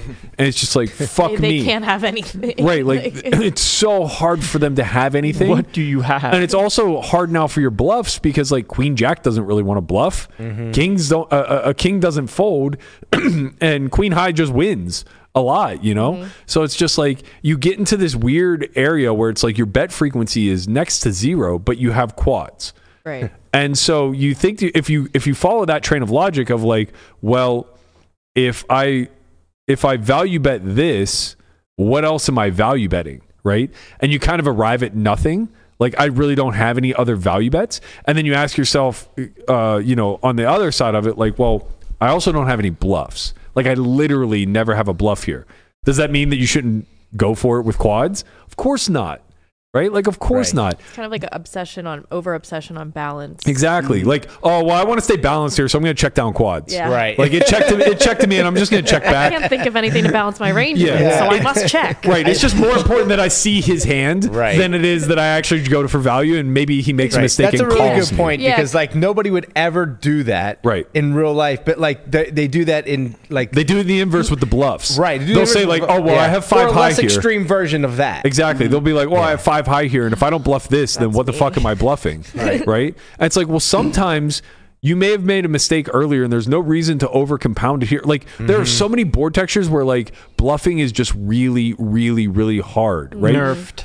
Uh, it's it's kind of sometimes you're supposed to check back like hands that can't really win. Like it's Right. not always supposed to. Supposed to but just that- lose sometimes. that same not- I that example issue, that like- same example is is a very clear one where it's like it's ace king five ace ace right and they defended two big bets well they have a fucking king or an ace yeah. you know like they didn't defend two big bets with five four Right. so it's like when you land on the river with a five with, with five high it sucks Mm-hmm. but this is one of those rare occurrences where it's like you don't have to think to yourself like well i would bet quads here so i should bluff five high Yeah. Mm-hmm. Mhm. and if i don't bluff this then what am i bluffing because this is clearly bottom of my range it's Yeah. just like I can't win, so Right. It's like yes, you I've can't thought that win. so many times. You can't win. Lock into that because Right. they are just over defending Well- this well, bet. Winning is not making the bluff, Right. Not making the bad bluff because like it's all about like your EV, right? So like not making the bluff is po- plus EV, making is negative I EV. think so there's that's the win. There's two other things as well that we have to keep in mind here as well, which is that number one, the really rare, unusual runouts don't contribute a ton to your EV because they're really rare. Exactly. Right, So right. if you end up under bluffing some obscure runout like Ace King Five Ace Ace,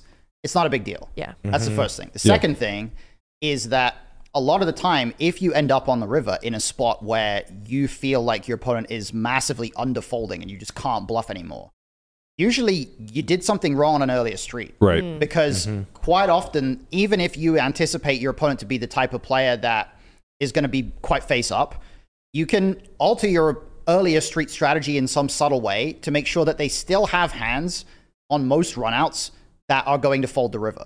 So you may not necessarily want to go big bet, big, bet, or you may want to make your turn big bet a little bit smaller, so it's like pot instead of 1.5x or something, just so that you don't end up in a line where when the river bricks off, it's now impossible for you to bluff. Yeah. And I think that's a really undervalued thing because so much of your EV comes from river spots and the, the polar river spots that if you end up taking lines on earlier streets that funnel your opponents so much that they have no folds by the time you get to the river, mm-hmm. now you don't get to take advantage of any kind of an overfold. But if Yeah. you just size down slightly on the earlier street or you slightly alter what you're choosing to bluff, bluff with, you might be able to still arrive at the river in a spot where at the very least the bluff is break even and at best it might be maybe you get a 10% overfold or something like mm-hmm. that. Right. Is there any worse feeling in poker when you like open cutoff and you the big blind defends and it just comes ace king five and you have a five, let's say we have five four suited. We go mm-hmm. big bet flop get called turn we go big bet it's ace whatever.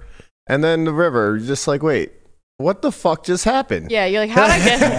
like what the fuck is this? Like I can't win. Uh, I just gotta give you up.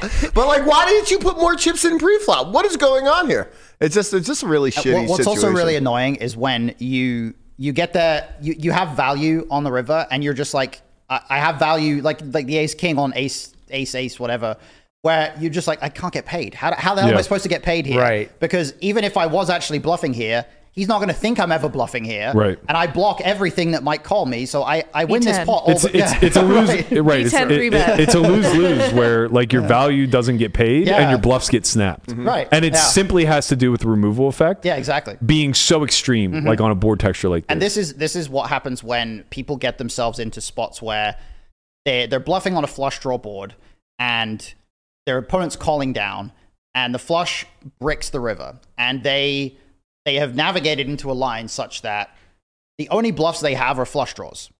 So, because they're under bluffing with other candidates, they end up on the river where when the flush bricks, you now almost always get called because your opponent has only bluff catches and your bluffs are blocking all of their missed draws, which are the only weak hands they still have left. Yeah. And then when the river actually completes the flush, you can never, Never get, get paid. paid Never get paid. Yeah. because they know Yeah. that you have no bluffs that Yeah. aren't flush draws. And when you bet, when you actually make a flush, you don't get paid. And Or you get like- cooled off. yeah, or you get lose to a better flush, right? Yeah. So this is like an absurdly common scenario, and it all comes from people, first of all, just assuming that flush draws are good bluffs in every single spot, which is not always true, but also just not finding the right other bluffs to add into your range so that when the river does complete a flush, you can still have bluffs. I think that's the key factor to hone in on. Sorry, Conrad, uh, but like the the previous board we talked about with like the trip aces. Yeah. What happens is the biggest reason why your bluffs don't perform is because they're not calling appropriately. They're overfolding those previous Right. streets mm-hmm. to a degree where you're fucked mm-hmm. whenever you land on Yeah, river. by the time you get to river, you're Yeah. and, and especially if you're betting big and then you're kind of shooting yourself in the foot, and then you get to the river and you're like, oh, they only they always have it, they always have top of range, but it's like, mm-hmm. well, you've like narrowed them. Yeah, to I, Right. that. it has happened to me. Like I, I've noticed this, like in game where, uh, you know, I would make on a previous street, like you said, where you say like, oh, you make mistakes on previous mm-hmm. streets that don't allow you to bluff, and I've I've noticed a few times where I was like, oh shit, I bet too big on the flop. Now the range is too narrow that for me to like Right. bet this turn. Yeah. and I, I reckon I was like, why didn't I, why didn't I just bet small, smaller? That way the range is wider, and now I can bet. I can and that's bet the thing turn. when you Yeah. start to get to the point where you Right. where you graduate over range versus range, and now you can play hand versus range. Mm-hmm. Mm-hmm. Now you can actually correct. Right. The best players in the world are freestyling those spots once they realize that they've made a hiccup on the previous street, mm-hmm. Mm-hmm. rather than just leaning into the mistake and saying, "Well, template says Yeah. follow through." well, Right. I must compound. The, Right. the best spots when you Yeah. can tell you can tell your strategy is evolving and you're getting better when the first time you have a spot where you double barrel on a flush draw board with a hand that isn't a flush draw, and then the flush draw bricks, and you have like nine high with I, I don't know whatever suit. It doesn't even matter. It's not the flush draw suit, and you just bluff, and then they just like say like ah I missed, and they turn over like the nut flush draw that just missed, and they just fold, and you're like oh that's how it's supposed to work. I'm supposed to have bluffs that aren't flush draws, Right, so yeah. that they can have a flush draw that missed, and then they fold when it's a brick. I was gonna say, aren't most like uh, front door flush draws just not bad river bluffs when it comes down I mean, to it, it? really it depends massively on the run out. But if it's like yeah, a brick, if it's like if it's let's say it's like king ten deuce, and then it's like a deuce and then a three, right? The Mm-hmm. most brick run out you can imagine. In that spot, you want to make sure that you still have a bunch of straight draws that don't interact with the flush draw. Because now the, the flush draws are the most likely check call, check call type hands for them. So you have to keep bluffing with the straight draws of the other suits so that you have those bluffs when the flush doesn't com- when the flush does complete or um, when it bricks off and now you want them to have a missed flush draw. So it's not good. It's not that you're necessarily like negative EV by bluffing the flush draws on the turn. It's just that a lot of the flush draws that do bet the turn, when the river happens to brick off, you can no longer use that as a river bluff. Yeah. Yeah, it's kind of interesting because like there will be some spots where you have called like a pure triple in theory, and then you triple it off, and then you get called by a really good hand, and you think to yourself, maybe I should have done something different, or maybe something went wrong. And sometimes the answer is like you actually got cooler that they had what they had in their mm-hmm. range in that mm-hmm. point. Yeah, but you can also take a lot away from seeing those showdowns because oftentimes you'll see hands that should have exited the strategy a lot earlier, right? Like they'll just show up with like middle set on the river calling three times. It's like, well, that should have either exited through a check raise node on flop or turn. And what you can you you can glean a lot from that where it's like, okay, number one, this person's drastically under check raising mm-hmm. these these prior nodes.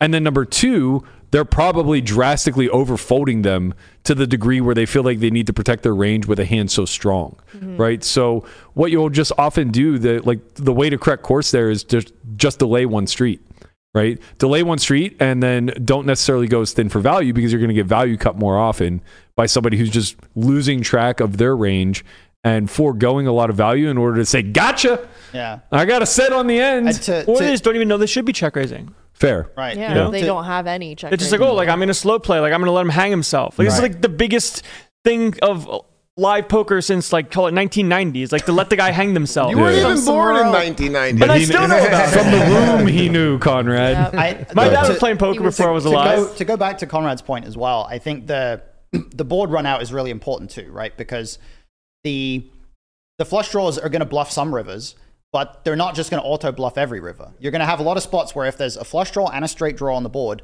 when the river completes the flush, the straight draws are going to bluff and the flushes are going to have a flush. When the river completes the straight, the flush draws are going to bluff and the straight draws are going to make a straight. And then when the river bricks off and neither of the draws get there, that's where you have to understand what your good candidates are and what they're not. And you also have to make sure that your range on the previous streets is complete to the point where you have all of those candidates. If you only have the flush draws, then, like we said, when the flush completes, you can't bluff. And when the mm. flush doesn't complete, you have only bluffs. And you don't have enough straight draws when the straight completes. You don't have the straight draw hands that miss, that bluff when the flush completes, etc. So these boards with a lot of draws are very important. And I think people are very inclined to first of all, just overvalue flush draws ahead of straight draws when in reality, straight draws are often really good as well. Yeah. Um, but also just They are. they they're if you're unwilling to ever bluff without a draw, there's a lot of runouts where if the board doesn't have a draw, if the if the texture is like I don't know, Jack Deuce Deuce seven or Jack Deuce Deuce six or whatever, like yeah, there's a couple of gut shots there, whatever. But you have to find bluffs that aren't draws because otherwise you are just radically under bluffing.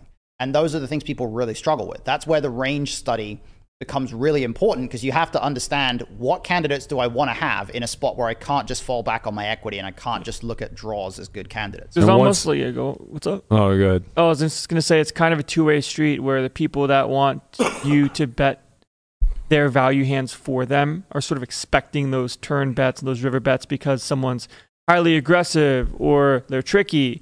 But it works in the same way where if the guy knows that you're trapping and slow playing your value, they're just going to give up more. And then you get no more money for your value hands because they know better. And people also, it's funny though that people people do this weird thing where they slow play their strong value because they're trying to get you to bluff, mm-hmm. but then they also don't bluff catch enough because it's like they're, Yeah. they're expecting you to over bluff, so they're like, Well, I'm 'cause gonna the board trap- gets worse. I'm- right? But The no, bluff it's just catchers get even- worse. But even when it bricks off, I mean, like Yeah, yeah. They, they they trap you because they love trapping and they think that it's great to let you hang yourself. But then they also don't internalize the idea that if you're really bluffing that much, they should just always call you with bottom pair. Right. Uh-huh. But they don't do that. They trap you with the top and then they fold the bottom. You got to be sure. But then you got to be sure. Every- everything Like, still falls back to there- linear. Yeah, Yeah. everything still falls Yeah. back to the linear mm-hmm. progression of how Yeah. they rank the value of hands. Mm-hmm. Um, and all, as always, if you guys are interested in more of understanding how these ranges work, be sure to check out Andrew Brokos' new course, Range Dynamics. Good plug. At solveforwhy.io. You can find it there. Sign up for the uh, all in access pass. Lot of good stuff out there if you're interested in exploring more range versus range, hand versus range. This is actually something, you know, I don't know if it's it's that obvious to everybody from afar, but when we built out the um the quick studies course, this was exactly the the map that we used. We started with hand versus hand. So in other words, examine the game through the lens of this is my hand. What does it want to do? What's the worst case scenario of my opponent's hand? Yada yada yada. And then it became my range versus a hand. And then it became range versus range. And then it became my hand versus a range. And that was the way we tried to graduate the whole thought process. So you can actually watch that for free. It's on our YouTube channel. You can also sign up for the free roll access at solveforwhy.io. Check out that entire series. I think it's like a I don't know, like a 17 part uh, whiteboard video series uh, voiced by the one and only Chris Convalinka. Be sure to check took that out. pigtails like two years to make or Yeah, something 'cause it it, took was us a long ridiculously time. complicated. Very complex. uh, one of the things I'm most proud of, though. Let's get into uh, the muck today. I believe we have a user submission from one uh, Manny Ma- Manny Gonzalez. Manny Gonzalez. Uh, we're we're gonna check that one out.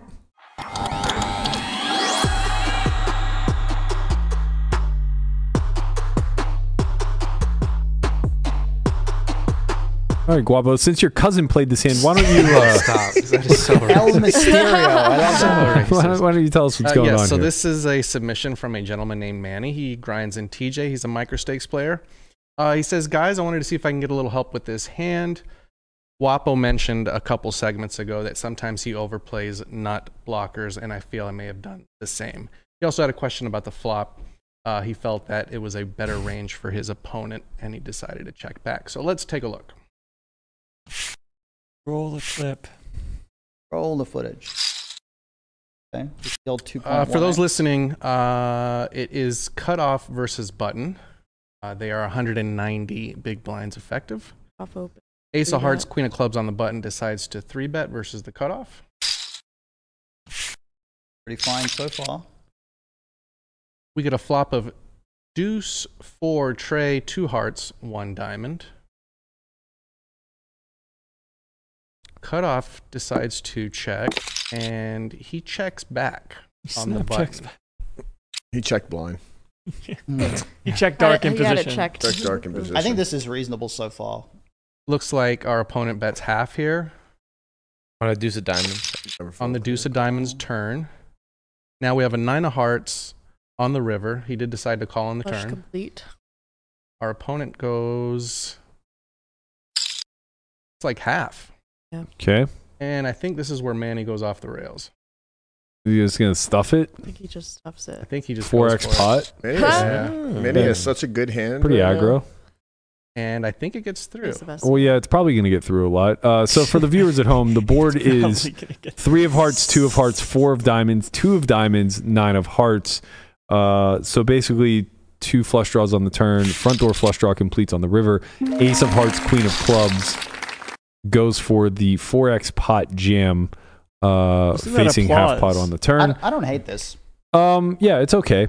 Uh, I I think the best way to examine this first and foremost is uh, less about the mechanics and more about the principles. So, whenever we see this low four high board in position in a three bet pot, what is the general uh, f- like aggregate flop strategy that we're going to see here? And I think it's mostly going to be big better check. I would actually, I think it's interesting. I think in, in three bet pots, a lot of the time, because your opponent's range is going to be mostly full of a lot of suited broadways and a lot of pairs, Yep. you're, you're going to have a lot of boards where your strategy is built around attacking the pairs, and a lot of boards where it's built around attacking the broadways. And this texture, because the broadways don't interact with the wheel texture at all, I feel like just going you know, relatively passive, but like a small to medium bet to attack the suited broadways is kind of okay. I don't love a big bet here just because villain probably does still have all the sets and we don't. So I feel like small bet is kind of okay, just not at that high of a frequency. What about his check back? I think this is a reasonable hand to check back. I think it's probably going to be a mix at equilibrium. So uh, I guess my my slight pushback against the small bet is if we're targeting pairs. Uh, We're not. We're targeting the broadways. That's what I'm saying. Oh, right. So I, I guess yeah. So from my vantage point, the way that I would think about this at, at such a large depth, I think we're at like 10 SPR. Yeah. Uh, I would be thinking, and this could be very wrong, but I would be thinking of it from the vantage point of um, the broadways are auto folds versus any size unless they have a front door or back door. Mm-hmm. Um, and the middling pairs are hands that we're going to want to apply. Uh, I don't. I don't necessarily want to say maximum pressure, but like it's it's the range of hands that we're we're going to be playing three streets against. I, I think that would be, or at least from my perspective, I think that would be true if this was like four deuce deuce, where there's no flop straight that they can have, Mm, okay. and they can't, they can't have three different sets on this board. They can have all three sets. Right. They can have six five. They can have ace five, and I think that would, for me at least, that would shift this to a spot where it's a little bit more difficult to attack like pocket Yeah. pocket sevens That's fair. because Well, I, I guess we get wrecked. Yeah, maybe I should set. specify too. When I say big bet, I'm not implying over bet No, I know. I just Yeah. mean like I because like four deuce deuce, I think we could it- just three. If it, well, yeah, if it was four deuce deuce, we would absolutely be like, we can just wreck pocket sevens across three Yeah, streets here. yeah, yeah, exactly. But. I think this triple wheel, specifically where six five, they can definitely have ace five. and they can turns get a little have. dicey. Yeah, like I just feel like kings here is just like, what turns can we easily bet without like being really wrecked by a check raise? You know, Right. it's going to be a really awkward one. So I don't mind betting small because that gives us a lot more ability to to call a check raise, see a turn, still be at a reasonable SPR, still use position well. Um, Yeah, so that's fair. I, I, could I see. don't mind small I could here. definitely see where this is like a B forty year check spot. Yeah, that seems reasonable to me. 40, Yeah. 40 35, 50 maybe. I don't know. But Yeah. not, not big, but not like like range bet, When we when we have the Right. ace of hearts, doesn't that like w- don't we want, want to check more just because we're just comfortable? With I think run we outs? just want to like flat out mix it. Yeah, because I we're think gonna have we the ace of hearts a lot, and he's not. Yeah. uh, Right, oh, 'cause yeah, he's not gonna defending have a lot of ace X I offsuit. think I would yeah. I would probably say that the stronger our ace of hearts gets, we get slightly more likely to bet it because we get we get called by dominated broadways. Correct. So Yeah. this combo maybe bets a bit more. Ace ace of hearts ten, ace of hearts jack maybe checks a bit more because we can't if we're betting small we can't get ace queen to fold. Right. So we're supposed to, yeah, we're definitely supposed to mix it. I would think, but just get value I, from I a think this combo, like, you could go either way, but check is fine. It's it's also probably slightly worth noting. Um, but like if we have a worse Ace X offsuit, and maybe this. We should just never have those. Like, well, I'm saying like Ace Jack off. Okay, yeah, yeah. Uh, so if we have a hand like Ace Jack off, Ace of Hearts, what he won't have then is Ace Queen of Hearts or Ace Queen with the Ace of Hearts, Mm, yeah. which is kind of nice because uh, you know to to your point, now we do get to target those broadways a little bit more. So Yeah. we might even be able to get a little bit thinner with Yeah, the hands that we choose to bet here. Um, but uh, to to that end, we really want to have the naked Ace of Hearts in a delay also Mhm. largely for like the line that ends up getting played here. Yeah. Now I don't know if that signifies we should be jamming river on a paired board with the flush complete. Might be a little bit aggressive. Uh, I'm not sure. Uh, we'll, we'll get to see once we go to the wizard. I'm not sure how aggressively we're going to be playing rivered Consulting flushes here. It just feels like we have such a good hand on river. There's no need to jam. Like we just beat so much. I would imagine the hand. I would imagine Ace Queen doesn't fold ever versus ever. half pot. Yeah. yeah, I my expectation on river is that we're supposed to have two raise sizes, or at least that we're not supposed to just jam over this bet. Because, Agreed. Oh, for sure. Our- that's that's for sure true. Yeah, because our flushes, our flushes don't want to jam. Like, Right. uh, Yeah. uh, like flushes, pocket nines wants to jam. Yeah, flushes jamming for like this massive size is torching here because a when you have a flush, you're going to block a- block a lot of his flushes, which means you don't, can't even get called by worse very easily. He never has trip deuces, and he has all the full houses. Right. So you you torch it when you jam with a flush, and as a result, if you're going to have a jam strategy, it needs to be.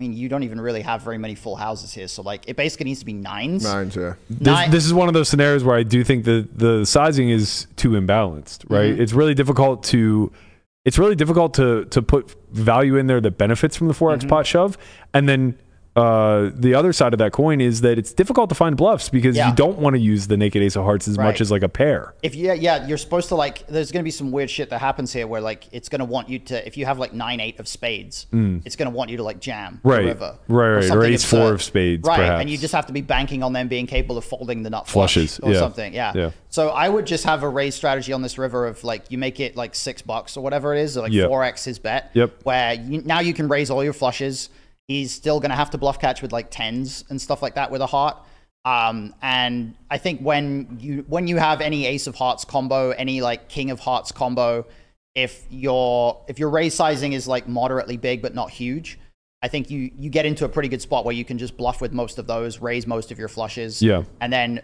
the the trouble spot comes when he three bet jams. Of course, but you know, like you know, you just fold your nothing. of course, yeah, Uh, like that's you know, I I think I think like from a principle standpoint, if we zoom out a little bit, what we need to understand is that on the turn we have a very clear bluff catcher, and the river didn't change that much. yeah, Uh, the nine of hearts is almost even a little bit more favorable when we have the ace of hearts. So I would presume that this specific combo doesn't fold versus half pot ever. Oh, yeah. and it probably mixes between call and raise. Yeah, exactly. And I, I it might be more likely at this point that the king of hearts would bluff raise because we want him to have the ace of hearts when he bluffs river. We want him to have like the exact hand that we have. right. But the ace of hearts would presumably raise at some frequency, um, just because it's just so good to have For the sure. ace of hearts here. Yeah, I think that it might be like a weird spot where some especially versus half pot because Yeah. like he could just be value betting one pair a lot. Yeah, exactly. It, it might be a weird spot where, to some degree, having something like Ace Queen or Ace Jack with a lower heart might, Better like the. Queen of Hearts or the Jack of Hearts, like there's going to be some weird card removal there depending on exactly what. Right, because he could have the inverse combo. He Right. could have ace of hearts, queen of spades. Precisely. But he's also so- not going to have money, much of that. Like Well, Well, I- he will. He'll have ace queen A- off ace for queen, sure. ace queen, sure. Yeah. But what I like, was going to say was that it, it really just depends on which suited Broadway combos we expect him to, to have at the highest frequencies Right. here. Because theoretically, pre-flop, he's going to be supposed to three like four bet King Jack of Hearts sometimes. Like he's, Yeah. he's going to four bet like King Ten of Hearts sometimes. But the queen's Queen Jack- nice because king, king queen probably never does it. Well, at at this depth, King Queen suited is probably going to make some four bets. Okay. Like a cutoff versus button, I would expect because button's going to three bet call like Queen Jack suited and stuff Right. like that. So I would like this is where it, it it because of the size of the pot and the depth of the stacks, it does become a little bit dependent on how he's playing pre.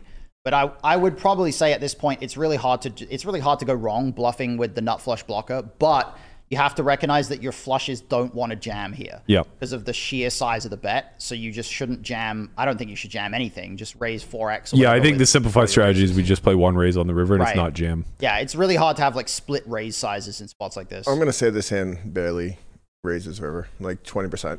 Um, I I think that's fair. I, I think that's probably fair. I think it calls a lot. Let's uh, let's consult the young Child of the Sim, the Wiz The himself. sick Talking about me? Wizard. No. The sick, No. wiz- the sick, Mr. Sick Wizard. the sick wizard. This is interesting. Yeah, so cutoff has a lot of leads on a flop. Uh, I'm gonna just have to Yeah, remove that it. doesn't that doesn't surprise me too much. Or Again, they have all the sets. them. They have a bunch of straights. Like if we look at the button range here, the three bets, a lot of like high card There Broadway we go. I, things. how fucking good am I? Like Let's go. right. Forty percent frequency, Sven. forty percent size. There Um, we go. Sven Hunt. Sven Sven Hunt. Hunt. Just so- call me Sven Hunt. The very, very British name, Sven. Yeah, I'm just gonna Hunt. I'm gonna set strategies manually. I'm just gonna. If you I'm go back far enough, you go Wait, back what are you changing? 2,000 I'm years, changing there's the guys in. Britain's There's a called Sven. Britain Why? called Sven, Yeah. because no one's leading flop. Who leads flop? Well, 10 yeah, but I, I, don't, and out. I don't think that matters that much. Uh, It I mean, it matters Hey, it's on ton. What GG, they might. Well, what do you mean I, I doesn't guess we know the adjustment. If if uh, if cutoff checks pure when he has to have that big of a lead range, we're just going to check back pure. Right, so we shouldn't be c betting flop. Okay, Ever. fine. We may not check Yeah. back pure. We, we may still have some frequency of checkbacks. I don't know when he leads that often. Uh, when he leads this He's off, leading sixty six Well, the, percent. The, the key thing though is that the the actual texture of the leading range is not that different from his overall range because there's not that many hands that are super high frequency leads basically. So the actual range that we're facing when he checks range may not be that different from the overall lead range. Let's take a look. yeah, Let's see. Oh, is it going to And be he checks everything. Oh, check range. Okay, fair enough. It is. It is Range. I range. mean, he Yeah. was supposed to Wow, bet okay. and then didn't. I mean, he, so- yeah. Yeah. he basically could range bet. Like Yeah. almost Okay. every candidate had a bet. yeah. I mean, I'd rather look at the spot like in this picture versus the lead picture. Okay. I don't think any. I don't even think anybody. Okay. leads So it, like- everybody carries forward the f- full range on turn. yeah, I think. I think. So. But I don't Okay. think. Uh, I mean, whatever. We're we're we're estimating, but I imagine Button has bets. Deuce of- deuce Yeah. I mean, do I do I think we're gonna see bet some? Like, sure. Like, Are you checking back jacks there? I guess We we can think just he's like. checking back jacks. I can just No, go- you don't have to custom it. I mean, it is what it is. Like just roll is- with it. It is. What We, it we've already is. gone this this path. This is kind of the part of saying like when you check dark and three bet pots, like, eh, well, maybe you shouldn't do that either. uh, so now cut off because they didn't bet. Should be betting a lot on the turn. Yep. As for basically the size they chose. yeah. So I, I'm just gonna. s- I mean, it's 40, 50. It's not going to change. Yeah, well, it's a three bet pot, so like it's a little bit different. But yeah, it's accuracy, man. Sue me. I'm sure Manny appreciates it. Mm-hmm. Uh, so now on the turn, like you mix call, you can also just raise now with the heart. Actually folds the turn sometimes. That's weird. Yeah, I guess it's just in theory. Not like, with the ace of hearts. Well, Oh, yeah, it does. Ace, Ace, ace, ace of hearts, queen, of diamonds. Yeah, having yeah. heart diamond is really bad here. bad because- suits, it makes it more Right. likely they have pairs. Yeah, exactly. Um, but yeah, I don't think in practice like Call is calling is gonna do too much pain to you.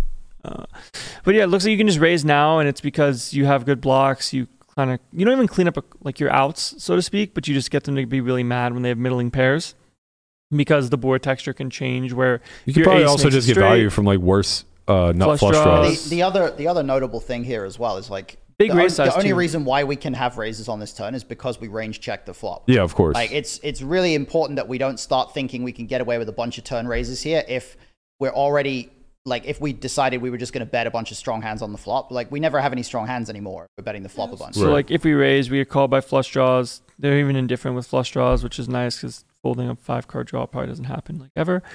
But like you see here, jacks is really mad. All of these hands can get a.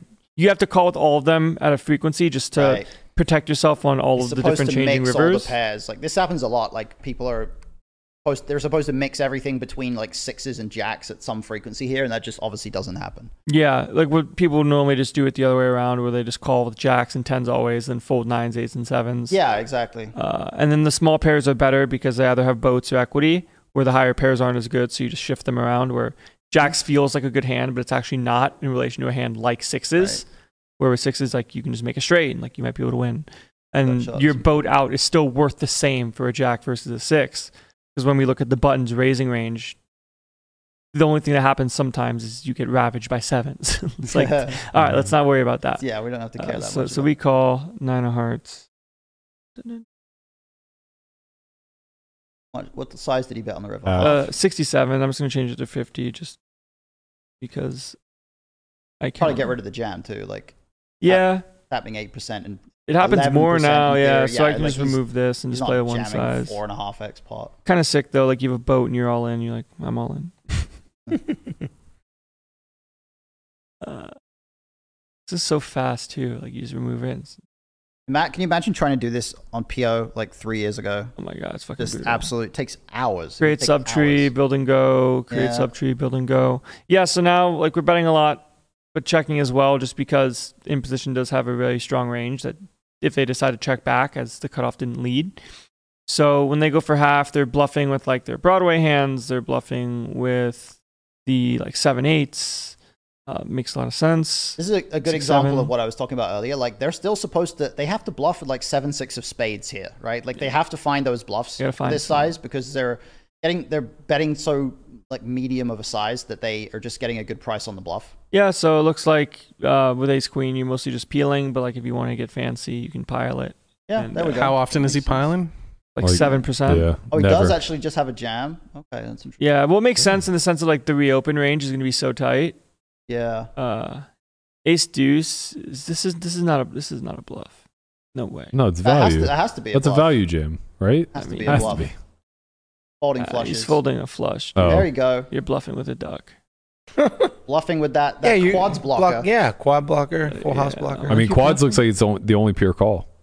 Yeah. It had fours mixing. Yeah, that's crazy. Yeah. So you like block nine deuce, man. Yeah, gotta- so- so, you thi- ju- so this is this is interesting because it's the opposite of what we said here. It's that what's happening is we're keeping the jam as our strategy. It's just we can't even raise a flush. Now. Right. He's like, too full house dense. Like he's just got so many full houses we Yeah. can't even raise the nut flush. yeah, that makes a lot of sense. part of this is actually something that people do get right of like the fear panic of like if I go all in, you're not gonna call, and like Mhm. it's kind of potentially fair in some cases to have that assessment When the Hmm. bet is this big, yeah, when the when you're going for like your reopen size being a giga jam. yeah. So they, they the giga jam. I like that. Like so, we just don't uh, have boats, right? well, we only have nine Right. So when we do do that, this is kind of, I guess this is, yeah, the queen, Nine queen, block. queen nine of diamonds, king nine of diamonds.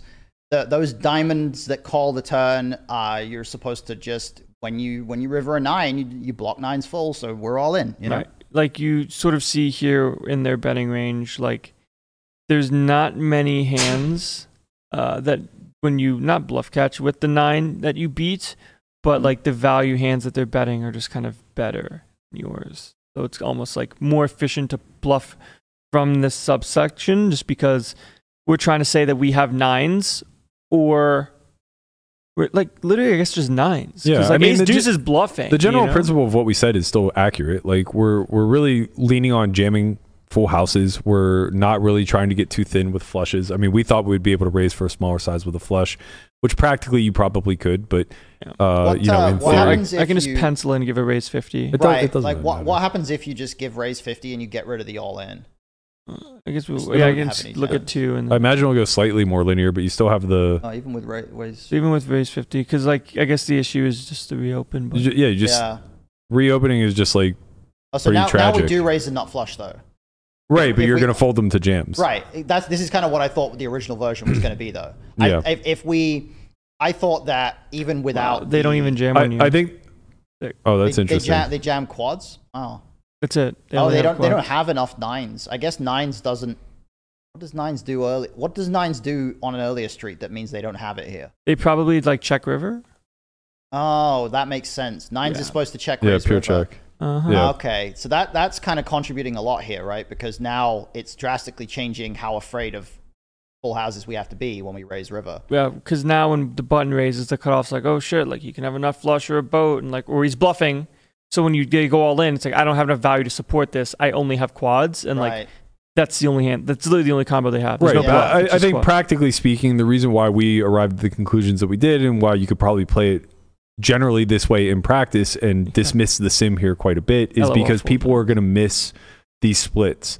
They're not going to know to check nines and to bet fours. They're not going to, you know what I mean? Like they're just going to lump Mhm. everything into a single action and it's all going to be built off of All the full value. houses are going to play the Yeah, same. it's just going to be built off the value. So it's like they're going to bet flushes, they're going to bet full houses, they're going to bet one pair some of the time, they're going to bet some Mhm. some misses, whatever. So whenever you have the nut flush, you're going to be able to raise rather thinly. You're not going to be able to ra- raise thinly with like worse flushes than that unless you have a clear exploit on your opposition.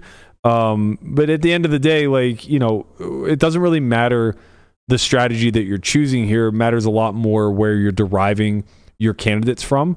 And the clear point to take away here is that the Ace of Hearts is not a good bluffing uh, attribute. Ace queen is just worth enough pot share that it can bluff catch down, uh, and it doesn't really it doesn't really want to turn itself into a bluff.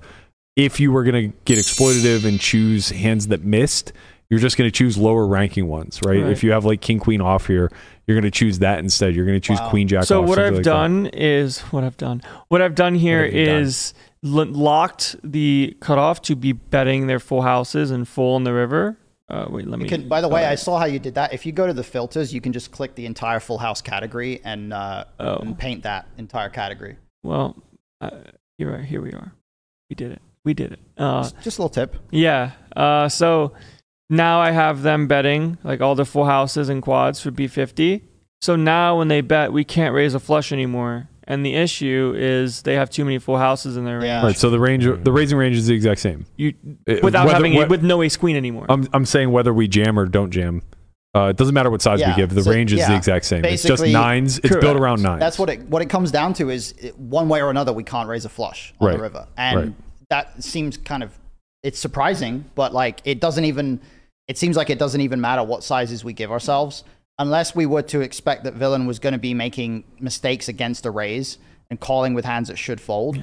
We can't actually raise a flush, which means we don't have any reason to use the ace blocker as a as a block. It's kind Correct. of a good example of like looking at a machine and maybe doing some s- light studying to realize that in this spot when we jam for 2x pot, fours and threes are indifferent. But if we play the practical game of people will never fold a full house in their lives, bluffing here becomes a, a complete torch. Yeah. th- so this is exactly the scenario that like uh, Carrot Corner was trying to point out. Where if you're thinking about like if I don't bluff this, then what do I bluff? Well, the answer is nothing because they don't bet fold. Yeah. Right. So like, and that happens a lot. Uh, you know, there's I, I talked to Landon about this. Uh, I don't want to divulge too much, but basically, there are like people that I play with in my game and in other games where when they choose to bluff on turn, uh, they choose these weird sizes that are never really practically used, and they also choose middle of range candidates so that when they're jammed on, they can't fold, which is insane yeah. right? Like, um, you know, there was a scenario where uh, when I was playing Oaken heads up, he check raised me on the turn in a four bet pot where the turn was an ace on like Jack 10 5 or something like that. Turns an ace, putting two flush draws out there. And I had the bottom wrap. I had like 9875 or 9876, something like that. And I was bluffing because I didn't have either either flush draw. So I was just going to double it off, repping aces. Uh, and he check raised me with queen, queen, four deuce of one of the suits. And I almost jammed because I was pretty confident he was light, but I just ultimately decided like he makes mistakes and check raises hands that he can't fold. So he has stone fucking bottom here. He's literally blocker bluffing, mm-hmm. but because he had the queen high flush draw, which was the second nut flush draw, I go, what would you have done if I potted all in? He goes, I guess I have to call. Yeah. And it's just like, oh, okay, then I'm Right. never going to bluff. Right. I will have zero bluffs I- in that. It's funny. night. I had a student. I'm not going to say who it was because I don't want to throw them under the bus. But I had a student who sent me a hand recently where they they played a spot in the tournament, pretty deep stacked. Flop comes ace queen seven two clubs. They have eight nine of clubs. They they're out of position. They bet big on the flop, get called. Turn is an offsuit nine, so they turn a pair plus a flush draw. They bet pot, and then they get jammed on, and then they just end up calling off right.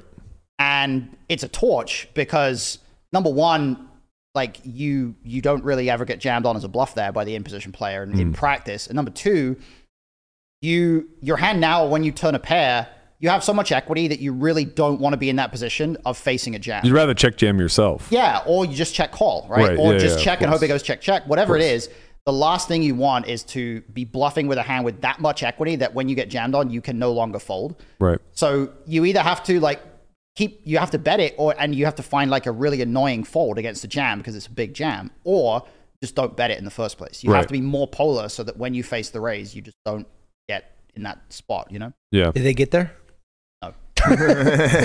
They wouldn't have been talking about it if they did. right, Brian. exactly, Yeah, if- exactly. I- They, I- they I can won the tell you- hand. You just never would have got sent I, to I've you. done enough coaching to know at this point that when someone sends me a hand that results in them getting it in, they didn't get there. Yeah, that's absolutely fact. And you know We what? Maybe they could be helped by a little bit of mental game work. Uh, perhaps reading Elliot Roe's new book, A Game Poker. We are going to be doing a quick breakdown of this book tomorrow. But in the meantime, uh, we have a contest giveaway on Twitter. Uh, you can find that at onlyfriends underscore pod, where uh, we'll be giving away a few copies of Elliot's book tomorrow on the show. All you have to do is follow us, retweet, and answer the above prompt, which is what has been your biggest mental block in poker? Be sure to uh, do that over on our Twitter. We'll be giving away a couple of copies of these tomorrow on air. Also, if you would like to submit an in the muck yourself, be sure to head over to uh, our Solve for Why Twitter. That's at Solve for Why TV on Twitter. It's the pinned tweet. You can head to our Discord channel. We have an entire uh, we have an entire forum dedicated to in the muck. Also, big shout out to GTO Wizard. If you guys want to get J- uh, Wizard AI yourself, hit hashtag Wizard in the chat. It'll give you the affiliate link. Feel free to sign up. Let them know where you got it. That's going to do it for us. Hunt, Melissa, thank you guys so much for joining us today.